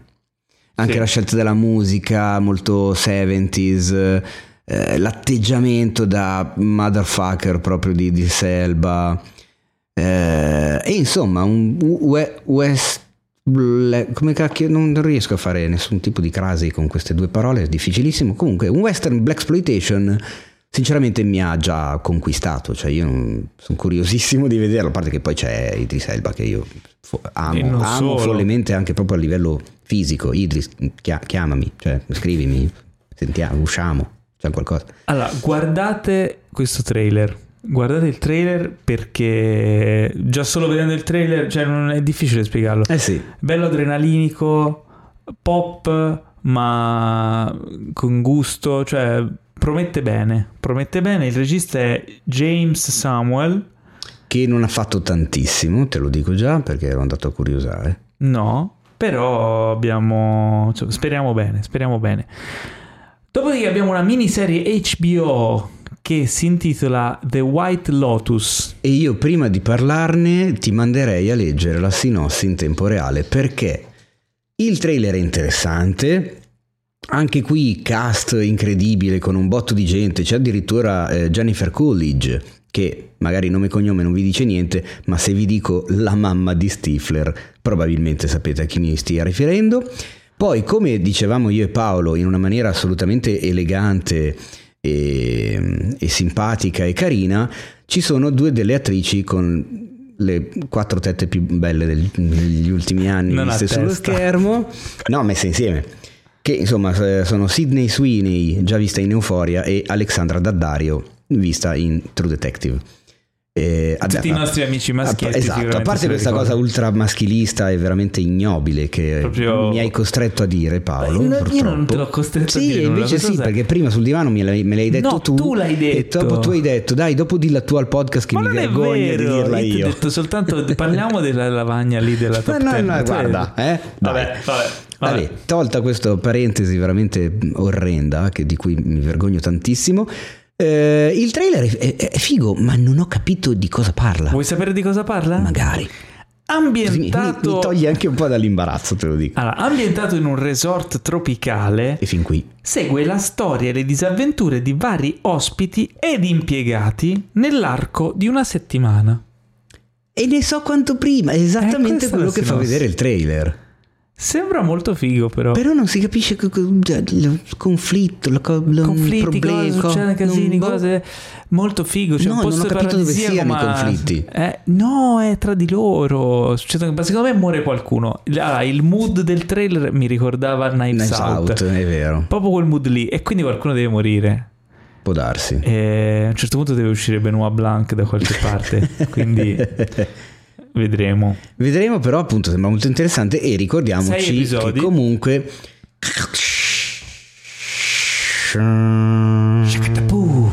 è HBO. Ah, ok. Avevo fatto la- Era, no, era l'intro di capito. HBO, avevo Stavo facendo dei rumori a caso. No, anch'io. io ti avevo fatto l'intro di HBO. Non è così. eh.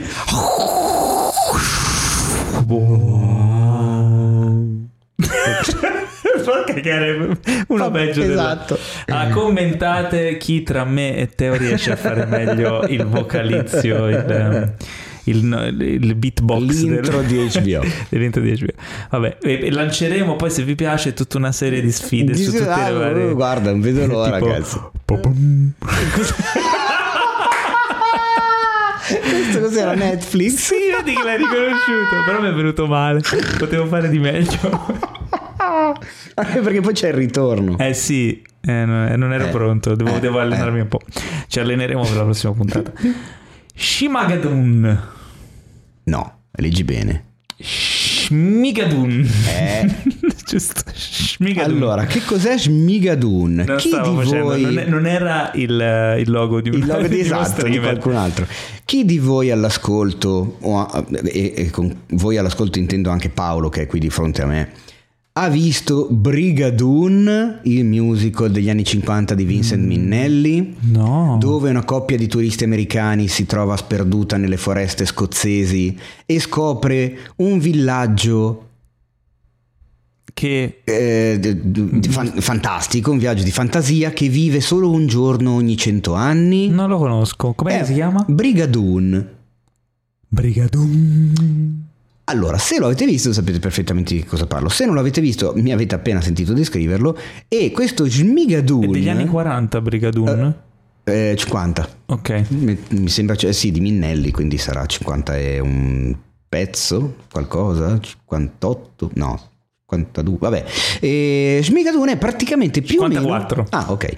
È praticamente più o meno una sorta di omaggio a quella roba lì, ma con una cosa ancora più divertente, perché qua abbiamo due turisti che appunto si perdono nei boschi e trovano questo villaggio che non è chiaro se viva un giorno ogni cento anni, ma non credo, ma tutti vivono come se fossero all'interno di un musical degli anni 50 e quindi si parlano, ballano, cantano, al posto di fare le cose normali che fanno le persone, si comportano sempre completamente sopra le righe, completamente esagerati, eh, anche fastidiosi, perché cioè, voi provate ad avere a che fare con gente che invece di parlare, vivere normalmente, canticchia, balla, fa tutti i sorrisoni a 56 denti e si arrampica sulle scale. Cioè, e poi il soprattutto- dramma è che loro non possono uscire da questo villaggio perché c'è questo ponte che non riescono a- ad attraversare e perché una volta attraversato praticamente è come se tornasse indietro. Un po' come la scena di- del seme della follia con Sam Neill che va in giro in macchina e ogni volta alla fine della strada c'è il punto da cui era partito. Più o meno questa roba qua. Tutto molto comico, tutto molto divertente e io sono curioso. Sì, ma poi cioè, i protagonisti sono Cecily Strong e Keegan Michael Key. che io ho già visto e la- non mi ricordo dove. Beh, Keegan Michael, Keegan Michael Key era la spalla di Jordan Peele. Ah, Esatto. bravo, era quello con cui facevano le stronzate su- quelli- sì, sulla sì, rete. sì, che hanno fatto tipo eh, Keanu, Sì, il film sì, dove sì, recuperare ok. il gattino che è Sì, sì, bellissimo, vi consiglio. Ecco dove Lui fa troppo faccia, ridere. lui è simpaticissimo. messo lì in questo contesto, cioè sembra, sembra molto molto molto carino. Eh, sarà su Apple TV Plus dal 16 luglio ed è una serie di quanti episodi? Prima stagione sono 6 episodi. Mm, non è che No, sono, sì, sei episodi. sono solo quelli annunciati, magari ce ne sono di più. No, dovrebbero essere 6 No, episodi. ok. Eh, però tutto super fatto benissimo, proprio musical style con le canzoni. Io che adoro i musical sono cioè lo devo vedere. No, ma poi sembra portato quasi veramente alla- all'eccesso, al parossismo, cioè sembrano scenografie di cartone, evidentemente di cartone a volte. Sì, sì, sì, sì. E quindi è proprio, Sì. sembra di stare su un palco tre- Guarda, teatrale degli anni 50. Tra questo e f- la fondazione, che sono tutte e due di Apple Di TV Apple. Plus, cioè mi convincono a fare Apple TV Plus. Ah, io Ma anche solo dicendo da un questo, po' di tempo, solo 5 euro al questo. mese Paolo, cioè veramente Oh, una non ci pagano, quindi a me non- Vabbè. Cioè, insomma. Allora Apple se ci Sponsorite- ascoltate mandateci eh, mandateci delle mail. Eh, non so, qualcosa.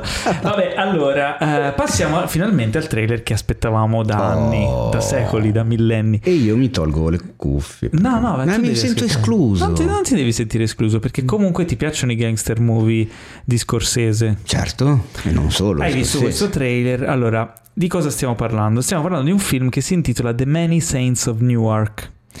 Eh, I molti santi di Newark. Esatto, che è, ricordiamo, che una racconta- regione attorno all'area di New York. No, è- sì, è una, è una cittadina nel New Jersey. È- un'area. A, a ovest di New York. No, è proprio una città, c'è anche l'aeroporto. Ehm, cosa succede a Newark, nel New Jersey? Eh, è dove sono ambientate le avventure dei soprano. Le avventure, insomma, le storie di- Le della serie. serie. Soprano. Vieni con me che ti racconto le avventure di Tony Soprano. La serie Soprano, serie leggendaria ormai, è ambientata a Newark e questo film racconta proprio del, dei retro, c'è un prequel dei Soprano. I Molti Santi di Newark, tradotto in italiano, perché il protagonista, uno dei protagonisti, è Dicky Moltisanti, che è il, eh, lo zio di Tony Soprano. Eh, quello di cui durante l'arco delle varie stagioni della serie spesso si parla, ma non si vede mai perché è defunto ormai da anni. E quindi è tipo una sorta di essere mitologico, una È quasi, leggenda. quasi un... eh, sì, è diventato ormai leggenda. Questa aura loro- di, di- di- che, che- che aleggia. Sì, perché poi sai, eh, quando una persona comunque della famiglia che aveva fatto chissà quali imprese, che poi non è che nella serie le spieghi, eh, non c'è più, chiaramente si decantano solo i lati positivi e quindi è questa figura mitologica di cui ogni tanto si parla ma di cui si sa quasi niente. Finalmente possiamo vedere in scena eh, non solo questo personaggio, eh, interpretato da Alessandro Nivola, eh, ma anche il giovane Tony Soprano interpretato da Michael Gandolfini, il figlio del eh, compianto James Gandolfini che interpretava Tony Soprano e la somiglianza del figlio con il padre è impressionante. C'è da dire che eh, Michael Gandolfini mh, era troppo piccolo quando andavano in onda i Soprano e quando diciamo dalla morte del padre lui non, ha- non aveva mai visto la serie. L'ha recuperata adesso per poter interpretare il personaggio che aveva reso famoso il padre, o che il padre aveva reso famoso. E quindi pensa che percorso anche introspettivo per, per lui eh, dover rivedere le puntate. Ci sono state, ho letto delle interviste in cui lui spesso vedeva quando il, il padre nella serie interagisce con i figli fittizi della serie e lui rivedeva nel padre gli atteggiamenti che il padre aveva con lui da piccolo, quindi eh, c'è molto a forte. come psicologico deve essere stato qualcosa di Sì. veramente particolare comunque. Ero molto eh, curioso di vedere, o almeno iniziare a vedere qualche piccolo sprazzo della sua interpretazione, perché comunque la recitazione di Gandolfini era molto particolare, cioè aveva dei... il personaggio di Tony era veramente una un personaggio che diventa una persona reale, che riesce a riconoscere in ogni piccolo atteggiamento. Michael Gandolfini è un bravissimo attore, già visto in The Deuce, e quindi già insomma si vede che aveva ereditato dal padre tante, insomma, un, bel talento recitativo. E devo dire che questo trailer eh, mi, mi ha convinto perché si notano delle sottilissime piccole sfumature di quello che era il personaggio di Tony Soprano. Quindi è riuscito, secondo me. Poi chiaramente giudicheremo quando uscirà il film. Però per tutti i fan dei Soprano, insomma, correte a vedere questo trailer perché è emozionante. Inoltre, nel. Nel cast ci sono anche insomma attorucci come John Berntal, E Ray Liotta. Ray Liotta, eh, Vera Farmiga, eh, insomma mh, c'è un bel cast. Il regista è Alan Taylor che aveva già diretto per il cinema Thor The Dark World che non era un granché ma che in realtà aveva vinto un Emmy per la regia dei Soprano Mm. perché lui aveva diretto diversi episodi non solo dei Soprano ma anche di Game of Thrones nelle stagioni belle di Game of Thrones Thor The Dark World è il, Il secondo, secondo, Thor, il secondo credo che Thor. sia quello che mi è piaciuto di meno dei 20 Sì, no, no, era brutto, film era brutto. Marvel. ma credo che Non Taylor era brutto. Era, no, hai ragione, non era brutto, non era brutto, era diversamente, proprio diversamente meritevole. Alan Taylor credo che fosse stato chiamato per fare il compitino, niente Eh, di sì. più. In questo caso invece sembra che, che ci abbia messo qualcosa in più, anche perché comunque essendo uno dei registi dei- della serie eh, ha vissuto quel periodo, ha vissuto quel team per anni, quella famiglia no, che si viene a creare durante la produzione di una serie eh, e quindi è dentro, non, eh, non si può, cioè non, non si nota, un- cioè si nota vedendo il trailer che ci abbia messo qualcosa in più. Inoltre, il film è comunque scritto e prodotto dal creatore della serie, David Chase. eh, quindi, insomma, speriamo che abbia ancora le carte in regola per portarci qualcosa di memorabile. E con questo Many- The Many Saints of Newark chiudiamo la nostra rassegna di fantastici trailer e vi ricordiamo di non farci incazzare. Prima di passare alle recensioni, perché oggi abbiamo tre recensioni molto, molto promettenti. Molto incazzose. Molto incazzose, è vero, molto molto incazzose. Eh, io per quello che ho scritto quell'introduzione lì alla puntata presentando queste, perché me ne sono accorto mentre la scrivevo. Mentre scrivevo una- la prima ho detto, ah, funziona. Sì, è una, questa puntata del podcast è una puntata un po' di vendetta. È una puntata di vendetta. Sì. Allora, apriamo con eh, Io sono nessuno, Nobody in Ma no, inglese. Paolo, non ti buttare giù così. Anzi, No, no, cioè, ma almeno non io. voglio dire. Non Ah, io. ok, scusa. Eh, Io sono nessuno è il titolo del film Ah. in cui eh, vediamo il nostro caro amico Saul Goodman, Bob Odenkirk, incazzato come non mai. E allora qui apriamo un piccolo retroscena. Me lo permetti? Qui puoi partire con lo sk. sk- Sapevo già. Ce l'avevo proprio sulla punta Allora, della lingua. guarda. grazie a Universal ho avuto il piacere di fare due chiacchiere con Bob insieme al mio caro socio e compagno di avventure Maurizio Merluzzo in un Chi? video Maurizio Merluzzo Chi? in un video lui hai capito chi? In un video eh, che tutto è ripreso in un video che è uscito oggi sul Ciao, canale di Mauri. Maurizio Merluzzo. Cioè, Chi? praticamente abbiamo fatto una call insieme a Bob Odenkirk, Connie Nielsen e la produttrice Kelly McCormick, che è anche la moglie di mm, eh, Maurizio Stahelski. Ah, no. Ok? Ah, ma dai, di Chad Stahelski. Stahelski, che quindi lei ha prodotto anche la saga di John Wick. Wick. Tanto per no, capire, anche perché l'andazzo di questo film è molto John Wickoso. Eh, molto simpatico Bob, veramente, sai, quando fai queste cose qui sono, sono tutti molto mm, standard, no? Eh, chiaramente fanno magari 100 interviste in un giorno, non, eh, non hanno tanta Eh, fantasia, esatto. cose. Però, come sai, io e Maurizio li, li abbiamo messi un pochino... Ma io so difficoltà. che vi ha detto la sua ricetta per la lasagna perfetta. No, ma a parte quello gli abbiamo chiesto di dire gli scioglilingua e sei incartato, insomma, molto divertente. Al di là di questo abbiamo avuto il, ehm, il piacere di poter vedere in anteprima il film che esce il primo luglio da noi eh, ed è un film particolare perché Bob Odenkirk in un film action non si è mai visto ma neanche si sarebbe mai mm, pensato di vederlo cioè il massimo che ha fatto è stato buscarle in Breaking Bad Esatto. E, invece qui interpreta questo personaggio che si è ritirato a vita privata, un po' come John Wick, però ha la sua famiglia, la sua moglie e figli, e gli entrano in casa eh, dei rapinatori e lui si trova a dover difendere la famiglia, però decide di, insomma, di star buono, di non fare niente di che, e inizia a scattare in lui una sorta di voglia di vendetta. Cioè, quando è quella sensazione di quando ti capita qualcosa, metti che ti derubano o qualcuno invade la tua mm, privacy o Sensazione di impotenza, Di e a impotenza. posteriori il porca di quella puttana, dovevo fare, fare qualcosa, Esatto. ok lo faccio adesso. Specialmente quando tutti iniziano a dire: Eh, ma come non hai fatto niente? Eh, ma non potevi, eh, ma che sei un- una pippa, no? Eh, e il film fondamentalmente è questo: inizia così e. In che senso questo? È questo, cioè Con la gente che che- gli dici che è una pippa. Sì, Ma che brutta cosa. E lui infatti si incazza. Ah, perché è per quello che si incazza. Eh, senza dire altro, lui fondamentalmente è una sorta di John Wick, solo che non lo sanno. Cioè lui ha un passato pericoloso e a un certo punto eh, flippa e decide di mm, riprendere in mano la situazione e togliersi un po' i sassolini dalla scarpa. Eh, c'è un bellissimo ritorno eh, sullo schermo nel film che è l'attore che interpreta il padre di Bob Odenkirk che è Christopher Lloyd.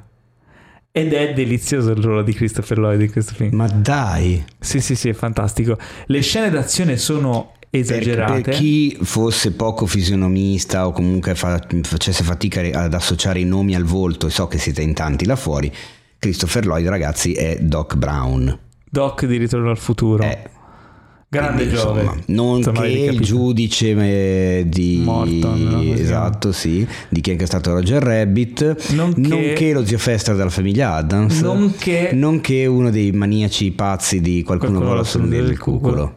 Nonché il padre di Bob Odenkirk. Adesso- Esattamente. Eh, bellissimo. Ehm, allora, parliamo di questo film. Analizziamo freddamente questo film.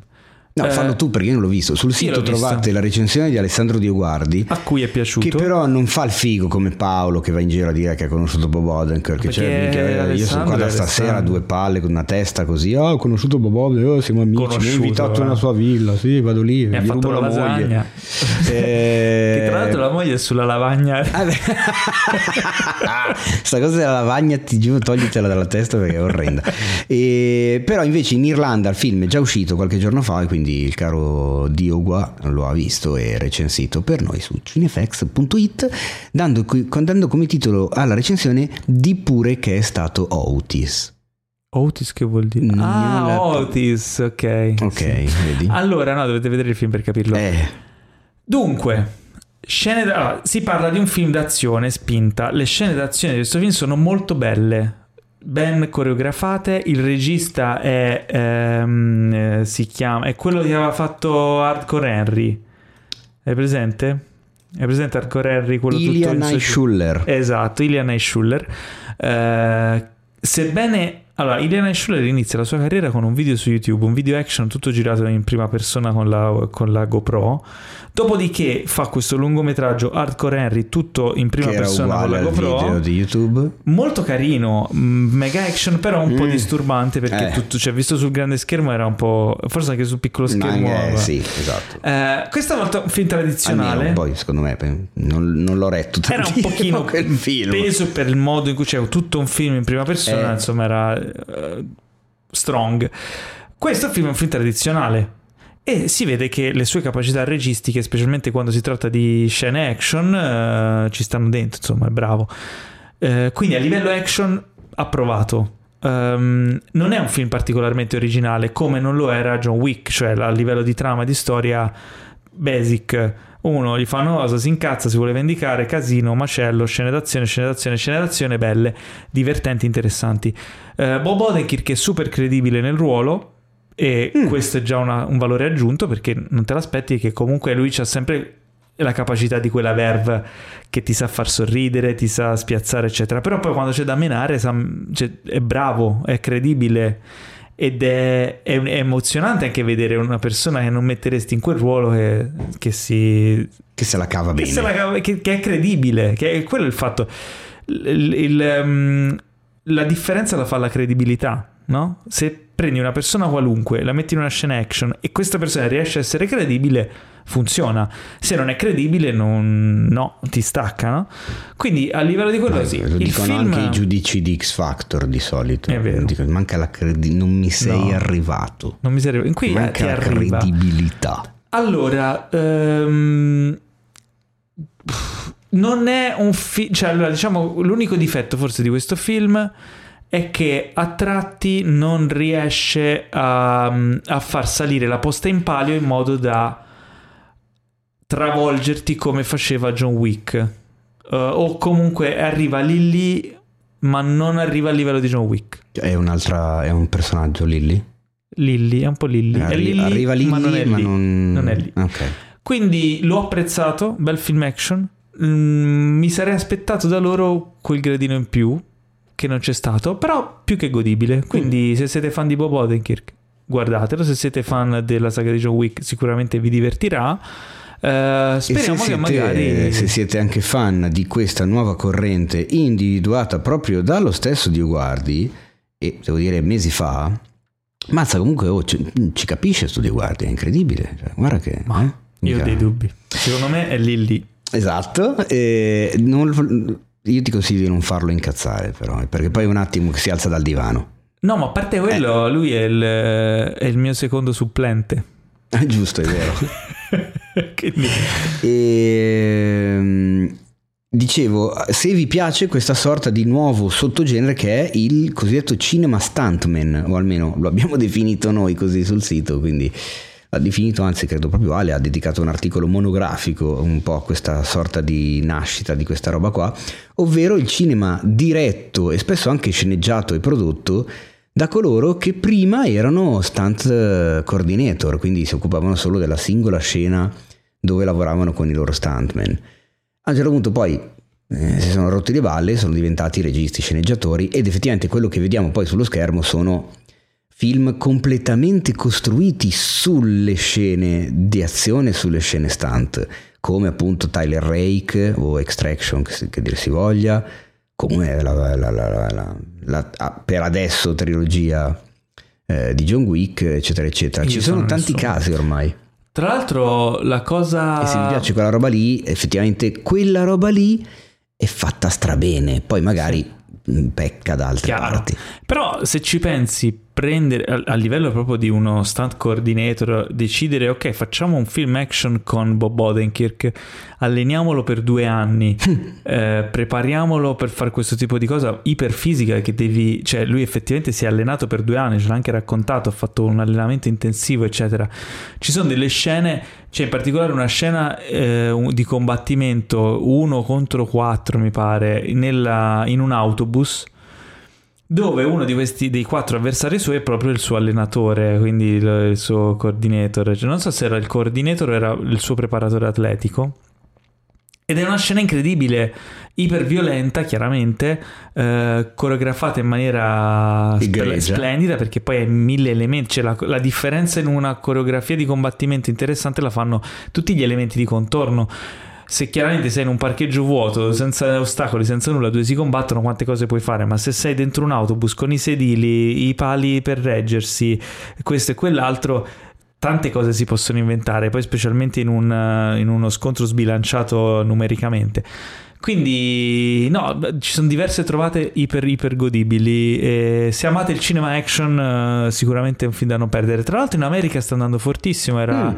È uscito, quando è uscito, era il numero uno nel, insomma, a livello di, di vendite di box office. Quindi sta andando bene e magari ne faranno anche un sequel. Tra l'altro, eh, nel film scherzano spesso sul fatto che vogliono andare in Italia.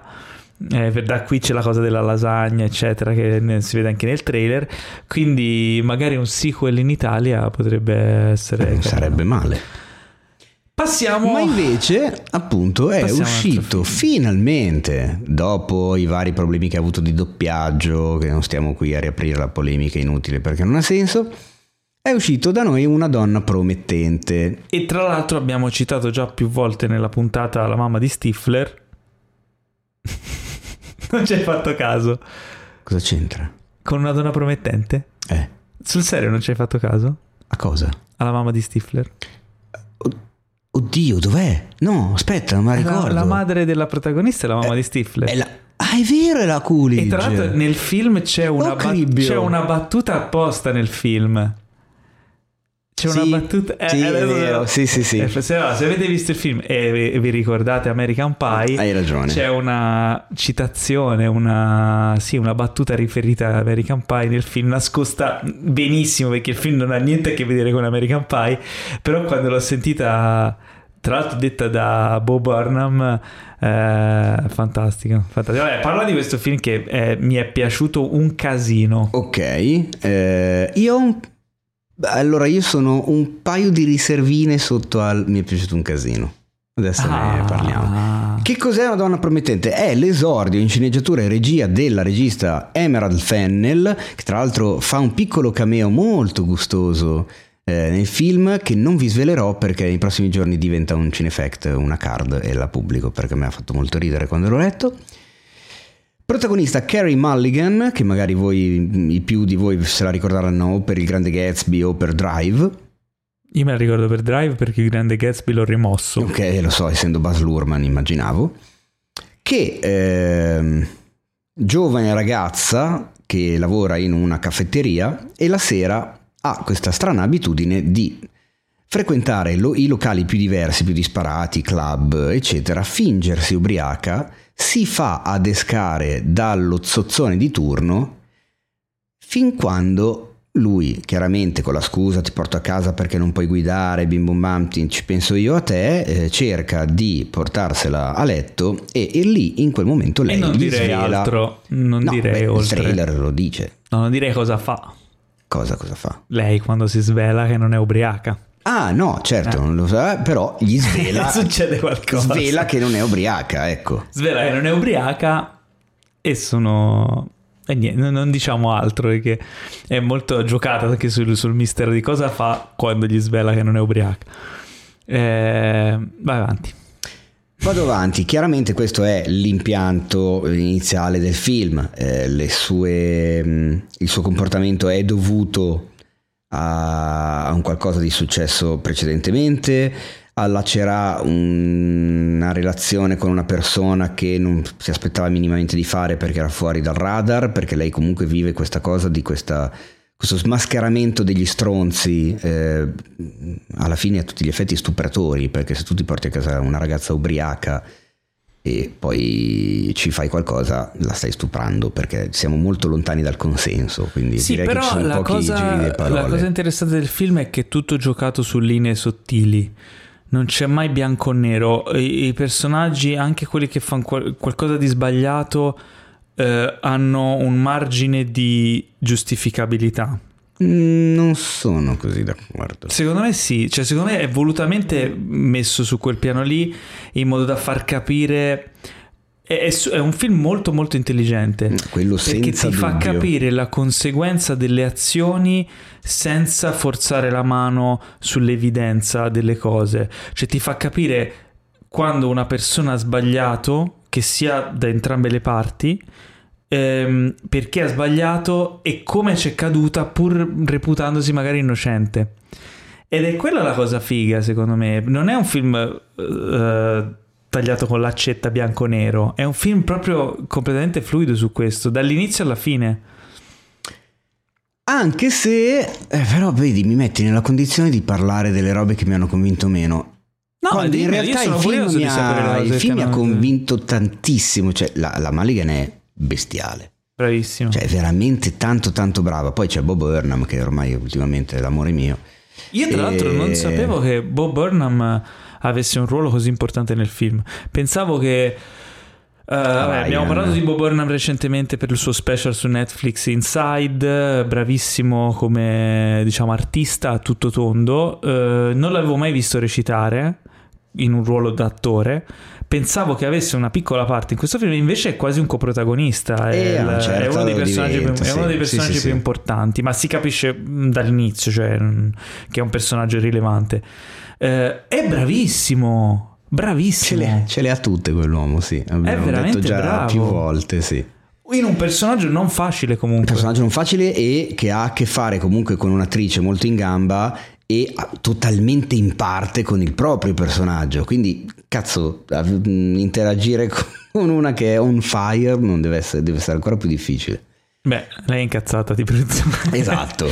Allora, eh, tolto che appunto mi è piaciuto parecchio per tantissimi motivi, eh, la le mie riserve sono una relativa al finalone, a proprio al finale del finale, che ho Mhm. trovato quasi come fosse una sorta di imposizione della- da parte della produzione, perché Non credo. mi è sembrato un filino esagerato, un po' troppo Batman come risoluzione della cosa, un po' troppo consolatorio, un po' troppo che Non alla fine i, Stai ehm, veramente scorrendo ok, su una sì, linea sottile di... però nella vita non sempre i figli di puttana Non dire di più. Non dico di più. Queste è proprio heavy spoilers. va qui. bene, va bene, va bene, va bene. Allora, il finale di questo film è molto, molto, molto, molto sorprendente. Eh, probabilmente uno dei finali più sorprendenti che vedo da anni. Sì, eh, il problema è che accezione ha quel Mm, sorprendente. No, eh, no, no, solo che accezione ha quel sorprendente. Allora- Anche a me ha sorpreso, ma proprio perché l'ho trovato... Ah, non mi aspettavo andasse lì, mi aspettavo invece rimanesse un passo indietro, un po' come ti ricordi I Care A Lot, quello con Rosamund Pike Sì, e Peter I Dinklage? ecco, care- Ho provato la stessa condivide. sensazione. Se si fosse fermato un passo indietro, anche questo film, 5 Io minuti non prima d'accordo. mi avrebbe soddisfatto di più, mi avrebbe Allora, lasciato di più. questi due film hai fatto bene a, a faccio- fa- dico meglio, mi Mhm. avrebbe soddisfatto meno, avrebbe soddisfatto meno le mie voglie e non dico di, perché non voglio spoilerare, chiaramente è un po' difficile, ma ci avrei pensato su e, e Tanto lo avrei trovato un finale I molto nostri- più intelligente, molto più aderente, molto il meno pubblico, banale. Il Ecco. pubblico che ci sta ascoltando adesso si divide in due, in due tipi di persone: quelli che hanno visto il film, che stanno capendo esattamente cosa intendi, e quelli che non l'hanno visto, che non stanno capendo un cazzo e si stanno incazzando tantissimo. Esatto. Quindi eh, chiudiamo questo discorso qui e apriamo un altro discorso che secondo me può essere più interessante anche per chi non l'ha visto. E parlo del tono del film, che secondo Mm. me è delizioso perché è a cavallo tra la commedia, il dramma drammaticissimo e il vengeance movie, film di vendetta iperviolento. Mi- queste tre cose mixate in una maniera deliziosa, con uno stile visivo Eh, super pop. cioè pop, proprio- ma, ma- pop ma elegante, bello. Non, for- non Buzz Lurman, buttate nel cesso Buzz Lurman, No, questa vabbè, è una roba è, bella. quello è kitsch, non è elegante. Esatto. Eh. La scelta delle musiche, i remix delle canzoni pop in chiave grottesca, cioè ci sono mille idee stilistiche che la Fennel, eh, cioè, per me è un genio. Casting perfetto. eh, e questa cosa del tono, secondo, cioè a me è piaciuto un casino questo perché io adoro i film che riescono ad avere questo tono qui, riescono a passare con naturalezza dal, dal farti ridere al farti incazzare tantissimo, al darti eh, quella violenza catartica che ti fa star bene, il dramma che ti distrugge, tutto mixato alla perfezione in maniera naturale, no? Ed è una roba difficilissima, mh, sia da parte della, della regista che degli interpreti che di tutto il, il pacchetto completo. Per questo lo reputo uno dei film più belli che vedo da, da tanto tempo e che mi ha smosso un casino, perché è un film di vendetta di base, che ha toni vari.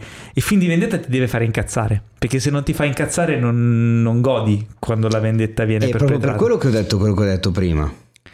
Ma allo stesso tempo non io alla è fine del banale. film non sono assolutamente incazzato, questa è la cosa. Invece Eh, non, po- non parliamo del film. Non No, parliamo del ok, film. va bene, scusa. Fai conto che non esiste. Ok, va bene. Il discorso è, ehm, è un- allo stesso tempo è un film iperintelligente, cosa che in questo genere di, di film, di vendetta, non succede mai. Mm. Mai, Ra- perché sono, pu- sono sì. puro divertimento. Incazzati, boh, vendetta, le hai goduto, violenza, ok. Qui no, qui c'è una serie di sottotesti incredibile. Il film si apre, p- prime immagini del film, si apre con dei rallenti, dei culi di degli uomini che ballano inquadrati nello stesso modo in cui vengono sempre inquadrate le donne in discoteca. Però sono uomini. Da lì, queste inquadrature qui, quest- l'apertura del film setta l'intero film, ti fa capire che qui stiamo vedendo tutta la, la- la situazione ribaltata da una prospettiva di, di- femminile. E qui c'è l'altra mia riserva. Cioè? Secondo me il personaggio di lei, per quanto figo e tutto quanto eccetera sia, se- cioè, senza il minimo dubbio, ha una certa... eh, ho trovato che diventasse esageratamente... cioè che si comportasse esattamente come le persone che voleva combattere. Esatto. Eh, ma questa cosa io dovrei comunque tifare ed empatizzare per lei. Eh no, è lì, che il be- è lì quello che ti dicevo che è tutto linee sfumate. Quando dici che è fluido, ok. Eh, lei non è Eh, mai giustificabile mm. al 100%. Ti fa incazzare una cosa, lei reagisce e poi supera una linea e tu dici "Mm, no, però forse non sta facendo la cosa giusta. E una persona che può sembrare uno stronzo, arriva un momento e dici ma forse questa persona ha fatto questa cosa e si è pentito oppure Ok. ha fatto questa cosa ma non la voleva fare. o Ok. è- capito? Ogni cosa è... Con questo, eh, ragion- con questo ragionamento, eh, il rischio è che il messaggio che vuole dare il film non passi fino in fondo. Invece secondo me passa di più. Perché, mm, perché nel momento in cui tu dici, ah, però sono quasi tutti giustificabili, eccetera, eccetera, no, quelli che beccano una ragazza ubriaca in discoteca e se la portano a casa non sono per un cazzo giustificabili mai. Sono d'accordo su E questo, però tu adesso, tu adesso stai passaggi- Ma tu adesso stai facendo Sembra bianco quasi, e nero. sembra quasi indulgente. No, perché E tu mi adesso ha stupito stai, sta cosa. Tu adesso stai facendo bianco e nero, però devi pensare al contesto. Negli Stati Uniti, eh, specialmente nell'ambiente universitario dei college, le confraternite, eccetera, si tratta di ragazzi giovani a cui è sempre stato vietato l'alcol, anche andare in un locale fino a 21 anni non Sì, puoi eh, toccare per legge Eh sì. e che quindi cercano sono forzati dal- dalla società a trasgredire proprio per questa, eh, proibizionismo che c'è si ritrovano in delle comunità dove sono eh, soli non, non supervisionati a fare feste e a sbronzarsi in maniera selvaggia il, il problema dell'alcolismo negli Stati Uniti è un problema gigantesco Eh. non come da noi Un film su due c'è almeno un personaggio che ha e il, problemi il con seme di quel quindi- problema lì, secondo te, dov'è? È lì, seco- io Sì, credo no, che sia lì. chiaro. Quando ti trovi dei teenager eh, sbronzi marci tutte le sere in quel contesto lì, la situazione degenera. No, si aspetta, però nel film non parliamo di teenager e di confraterni, parliamo di film- gente di sì, ma 30-35 nel film- anni nei club. Ma nel film il- tutto il problema parte dal- dalla, Eh, dalla cosa di... Però stai spoilerando adesso. No, non sto che tu- spoilerando, cioè nel senso che quella, il film ti fa capire che quella tendenza lì deriva dalla loro gioventù. ok, sì, cioè parte dal, da, da- fa, è intelligente anche in quello che ti fa capire da dove nasce questo male e, e quindi tutto diventa un po' più sfumato. Ehm, è complicato, dovrete vedere il film per poterlo E a capire. me è proprio quella sfumatura lì che mi ha dato fastidio. Cioè, il Secondo fatto me- che se lo- a secondo me volte, quando lo riguarderai- a volte sembra che eh, gli adescatori sembra quasi che vengano dipinti a volte come vittime di, di lei. Quando porco zio, e non voglio bestemmiare, eh, ma mi, mi stava venendo, non lo sono, non sono vittime, fine, non ci possono essere sfumature da quel punto di vista. Mm, Non sei una non vittima. so- Se tu ti prendi una ragazza ubriaca, te la porti a casa Eh, tua, te la vuoi trovare, allora- non sei allora- una vittima. Non ci sono discussioni, non possono Su quello io sono d'accordo, al- sono d'accordo al 100% con te. Ma se il film fosse stato così, non sarebbe stato il capolavoro che secondo me è. Cioè, tu stai sminuendo quello che il film riesce a raccontare, che è quel valore aggiunto. No, Perché la attenzione, realtà non è così. un- di, ci sono un paio di passaggi di quel tipo, non è tutto il film. A me, Però, a me vabbè, sono quel non, paio di ehm, passaggi che mi hanno suonato male. Non mi dilungherei oltre solo perché, Proprio perché tanti non l'hanno visto. ha un certo tipo di mentalità, un certo tipo di missione. Mm. E quindi mi ha, mi ha stonato tanto quella roba lì. Allora, per chiudere Fino il discorso, poi, il, il- poi il pensiero mi si è messo in moto e eh, non voglio tornare, non lo farò mai più, per tornare al finale che anche lì... mm, che cazzo. Sicuramente ne parleremo dopo aver chiuso questa registrazione perché c'è della materia. Però, eh, ok, se non avete visto ehm, Una donna promettente, andatelo a No, vedere. correte a vederlo al cinema, ragazzi, immediatamente. E se l'avete già visto, probabilmente avrete capito di cosa stiamo parlando e avrete capito qualcosa in più. Eh, ma secondo me, Teo, quando lo rivedrai, se riesci a, mm, a fare attenzione a queste sfumature, potrebbe piacerti di più anche il finale. Non lo Non so, lo è so, che io sono molto, lo sai, mi conosci, io sono molto intransigente su Ma determinate anch'io, cose. eh, non è che assolutamente non, No, non sta- no, non non- non credo che- una roba del genere. Ecco, esatto, non volevo dire quello, è che però eh, sono mo- mo- fin troppo quadrato, cioè nel senso mi, mi- mi- mi- mi incazzo, vedi, visto che è la Eh, puntata non- giusta, mi incazzo tanto con determinate cose e se le vedo una minima non edulcorate, però viste eh, che potrebbero essere fraintese e travisate, viste da un altro punto di vista un po' laterale, a me mi gira il cazzo perché ho paura che arrivi un altro tipo di messaggio. E vaffanculo non siamo neanche nel periodo storico che possa giustificare un altro tipo di messaggio Beh, su determinate cose. perché regista- è pericoloso, è quella la, La cosa. regista e autrice del film è una donna. Ma è proprio per quello che ci sono rimasto secco. No, ma cioè. fidati che secondo me arriva di più questo che se, non, se fai una cosa tagliata con l'accetta diventa fiction e basta. No, no, ma io non ti, non ti dico di farla tagliata con l'accetta, è vabbè. che non ho proprio capito quel paio di concessioni lì. Dopo ne parliamo. Ma parlami delle tue prime impressioni su una serie che si intitola Katla. Esatto, che non è Catalan, ma Catalan. è Katla con la K.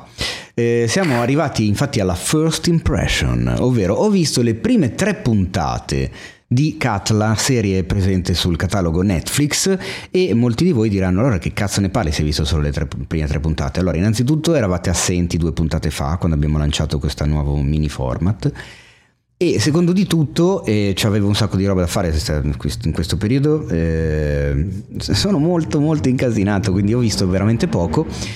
Eh, e ci piace iniziare questa cosa, nel senso che vediamo l'inizio di una serie e ne parliamo subito. Poi vedremo se la cosa mantiene, cambia, si mm, confonde o si ribalta il nostro giudizio, il nostro punto di vista.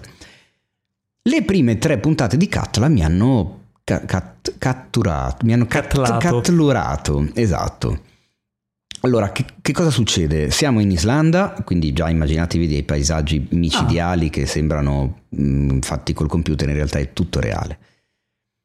Eh, c'è un vulcano che erutta, come succede praticamente molto spesso da quelle parti, ma cosa strana, dal vulcano giunge una ragazzina completamente coperta di cenere appiccicata al corpo. La madre dei draghi. Chissà chi è, chissà chi non è, non voglio spoilerarvi molto, ma si scopre che questa ragazzina eh, non dovrebbe essere lì e non dovrebbe essere lei e non dovrebbe neanche avere quell'età lì. E non è neanche l'unica che a un certo punto arriva dalle pendici della montagna eruttante Lapilli, lava e fumo. Quindi c'è tutta questa questione di questo vulcano mm, con il mistero misterioso, con protagonisti i ricercatori eh, della zona e gli abitanti dei paeselli accanto. E sembra che appunto ci sia qualcosa di legato alle tradizioni millenarie o, o comunque al, al pianeta. Non voglio spoilerare niente, anche se ho visto solo tre puntate. Perché è figo, è figo scoprirlo, è figo vedere come si dipana il racconto. Sono i, beh, la ricercatrice principale e il suo collega. E un altro che ha diciamo il marito di una ecco non so come spiegarti eh lo so è difficile da... è peggio delle mie sinossi tradotte al volo lo so ma vabbè i personaggi comunque sono abbastanza pochi quindi riesci a individuarli e seguirli in maniera semplice. La serie appunto è completamente prodotta in Islanda, quindi è anche recitata in islandese. Se la ah. vedete in lingua originale, secondo me, io, io ho la mia idea, poi non costringo niente, nessuno a fare quello che faccio io, potete fare quello che volete, potete anche vedervela in turco se vi piace di più. Io l'ho visto in lingua originale perché comunque la lingua islandese mi fa entrare in più in quella roba lì, cioè hanno proprio questa lingua durissima con questi suoni assurdi, pieni di K, pieni di T, eh, delle parole complicate quando si dicono arrivederci parlano per 25 minuti e tu dici ma, che, ma non gli avrà mai detto solo arrivederci, cioè eh, non lo so se sono dati appuntamenti per la sera dopo e anche il luogo e, il, e l'orario. E non lo so, mi fa entrare molto di più nella, nella questione, nel paese, nella cultura, nell'atmosfera. Non so dove mi porteranno le puntate successive, se dentro il vulcano o completamente fuori, però attualmente se cercate un qualcosa di originale, perché è, non ho mai visto molte cose simili a una roba del genere, e cercate una, una serie con un mistero misterioso da, da risolvere, da, da, su cui indagare, beh secondo me Katla è un, è un bel colpo. Alzo le mani ovviamente sulle puntate successive, ma se ne riparlerà. Questa okay. era proprio una first impression. Speriamo che non diventi una ciofeca dalla quarta in poi. Esatto, me lo auguro anch'io perché bene, adesso mi sta piacendo, quindi mi, mi, mi dispiacerebbe. Allora, uh, eh? abbiamo concluso. Eh, mi sti, mi eh, bravo, abbiamo eh? concluso le, re, le, recensioni di questa puntata. Vi avevo promesso a inizio puntata che avremmo fatto un altro giochetto del coso, ma non ho più voglia, quindi ma non dai, lo facciamo. Lo facciamo la puntata prossima. Abbiamo finito il tempo. Perché è giunto il momento, tanto dietro il momento dei saluti, in cui vi ricordiamo. Eh, Teo, non usare queste armi Klingon, per favore. Eh, vi ricordiamo che. Ecco, rimettila via. Ehm, cosa dobbiamo ricordare? Ma non lo so, come di fai pigiare cioè, cioè, adesso tu ti dimentichi quello che devi ricordare agli altri. Guarda che questa è l'apoteosi. Ah, voi ve lo ricordate cosa dovete ricordare? Di mettere le 5 stelline ovunque si possano mettere, di condividere il nostro podcast e di parlarne con amici, compari, zii, compagni, nipoti, panettieri, garzoni del fornaio, eh, rivestitori di pelle, imbalsamatori di furetti, fotografi e cacciatori di fulmini, e nonché anche inscatolatori di sogni e speranze per l'umanità. Soprattutto con loro, parlatene perché secondo me sono il nostro pubblico ideale. E sono il nostro futuro. sono il futuro di tutti. giusto? E ricordatevi di seguire Ah, Cinefax pensavo avresti chiuso la puntata le- così, poteva starci per No, una molto volta. bello però, mi è piaciuto. Scrivilo poi. Ok, eh sì. Ehm, abbiamo Instagram, Facebook, Telegram, bla bla bla. Ricordatevi Bla di bla bla. seguire, sì, queste solite cose social che stanno devastando il mondo. Eh, però voi seguiteci.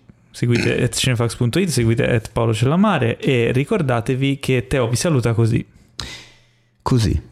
e io vi saluto così. Anzi, no, io Così. potrei salutarli come facevo come ho fatto all'inizio della puntata. Ti ricordi cosa ho fatto prima della puntata, Paolo? Cosa stavo facendo? Non lo fare, per favore, è inascoltabile quella cosa lì. Vi ricordo però, prima, l'ultimo fatevi un favore, eh, guardate American Pie, ok? E, e poi... eh, no, mi fa esplodere il cervello. Smettila, smettila. Ti muto. No, no, ho sbagliato il microfono, era questo. Ok. Allora, ho mutato Teo che continua a fare i suoi vocalizzi e vi ricordo di mh, guardare anche Star Trek, tutte le puntate. Ta- Se non sapete da dove cominciare, iniziate con la prima e finite con l'ultima. Ma soprattutto, non fateci incazzare!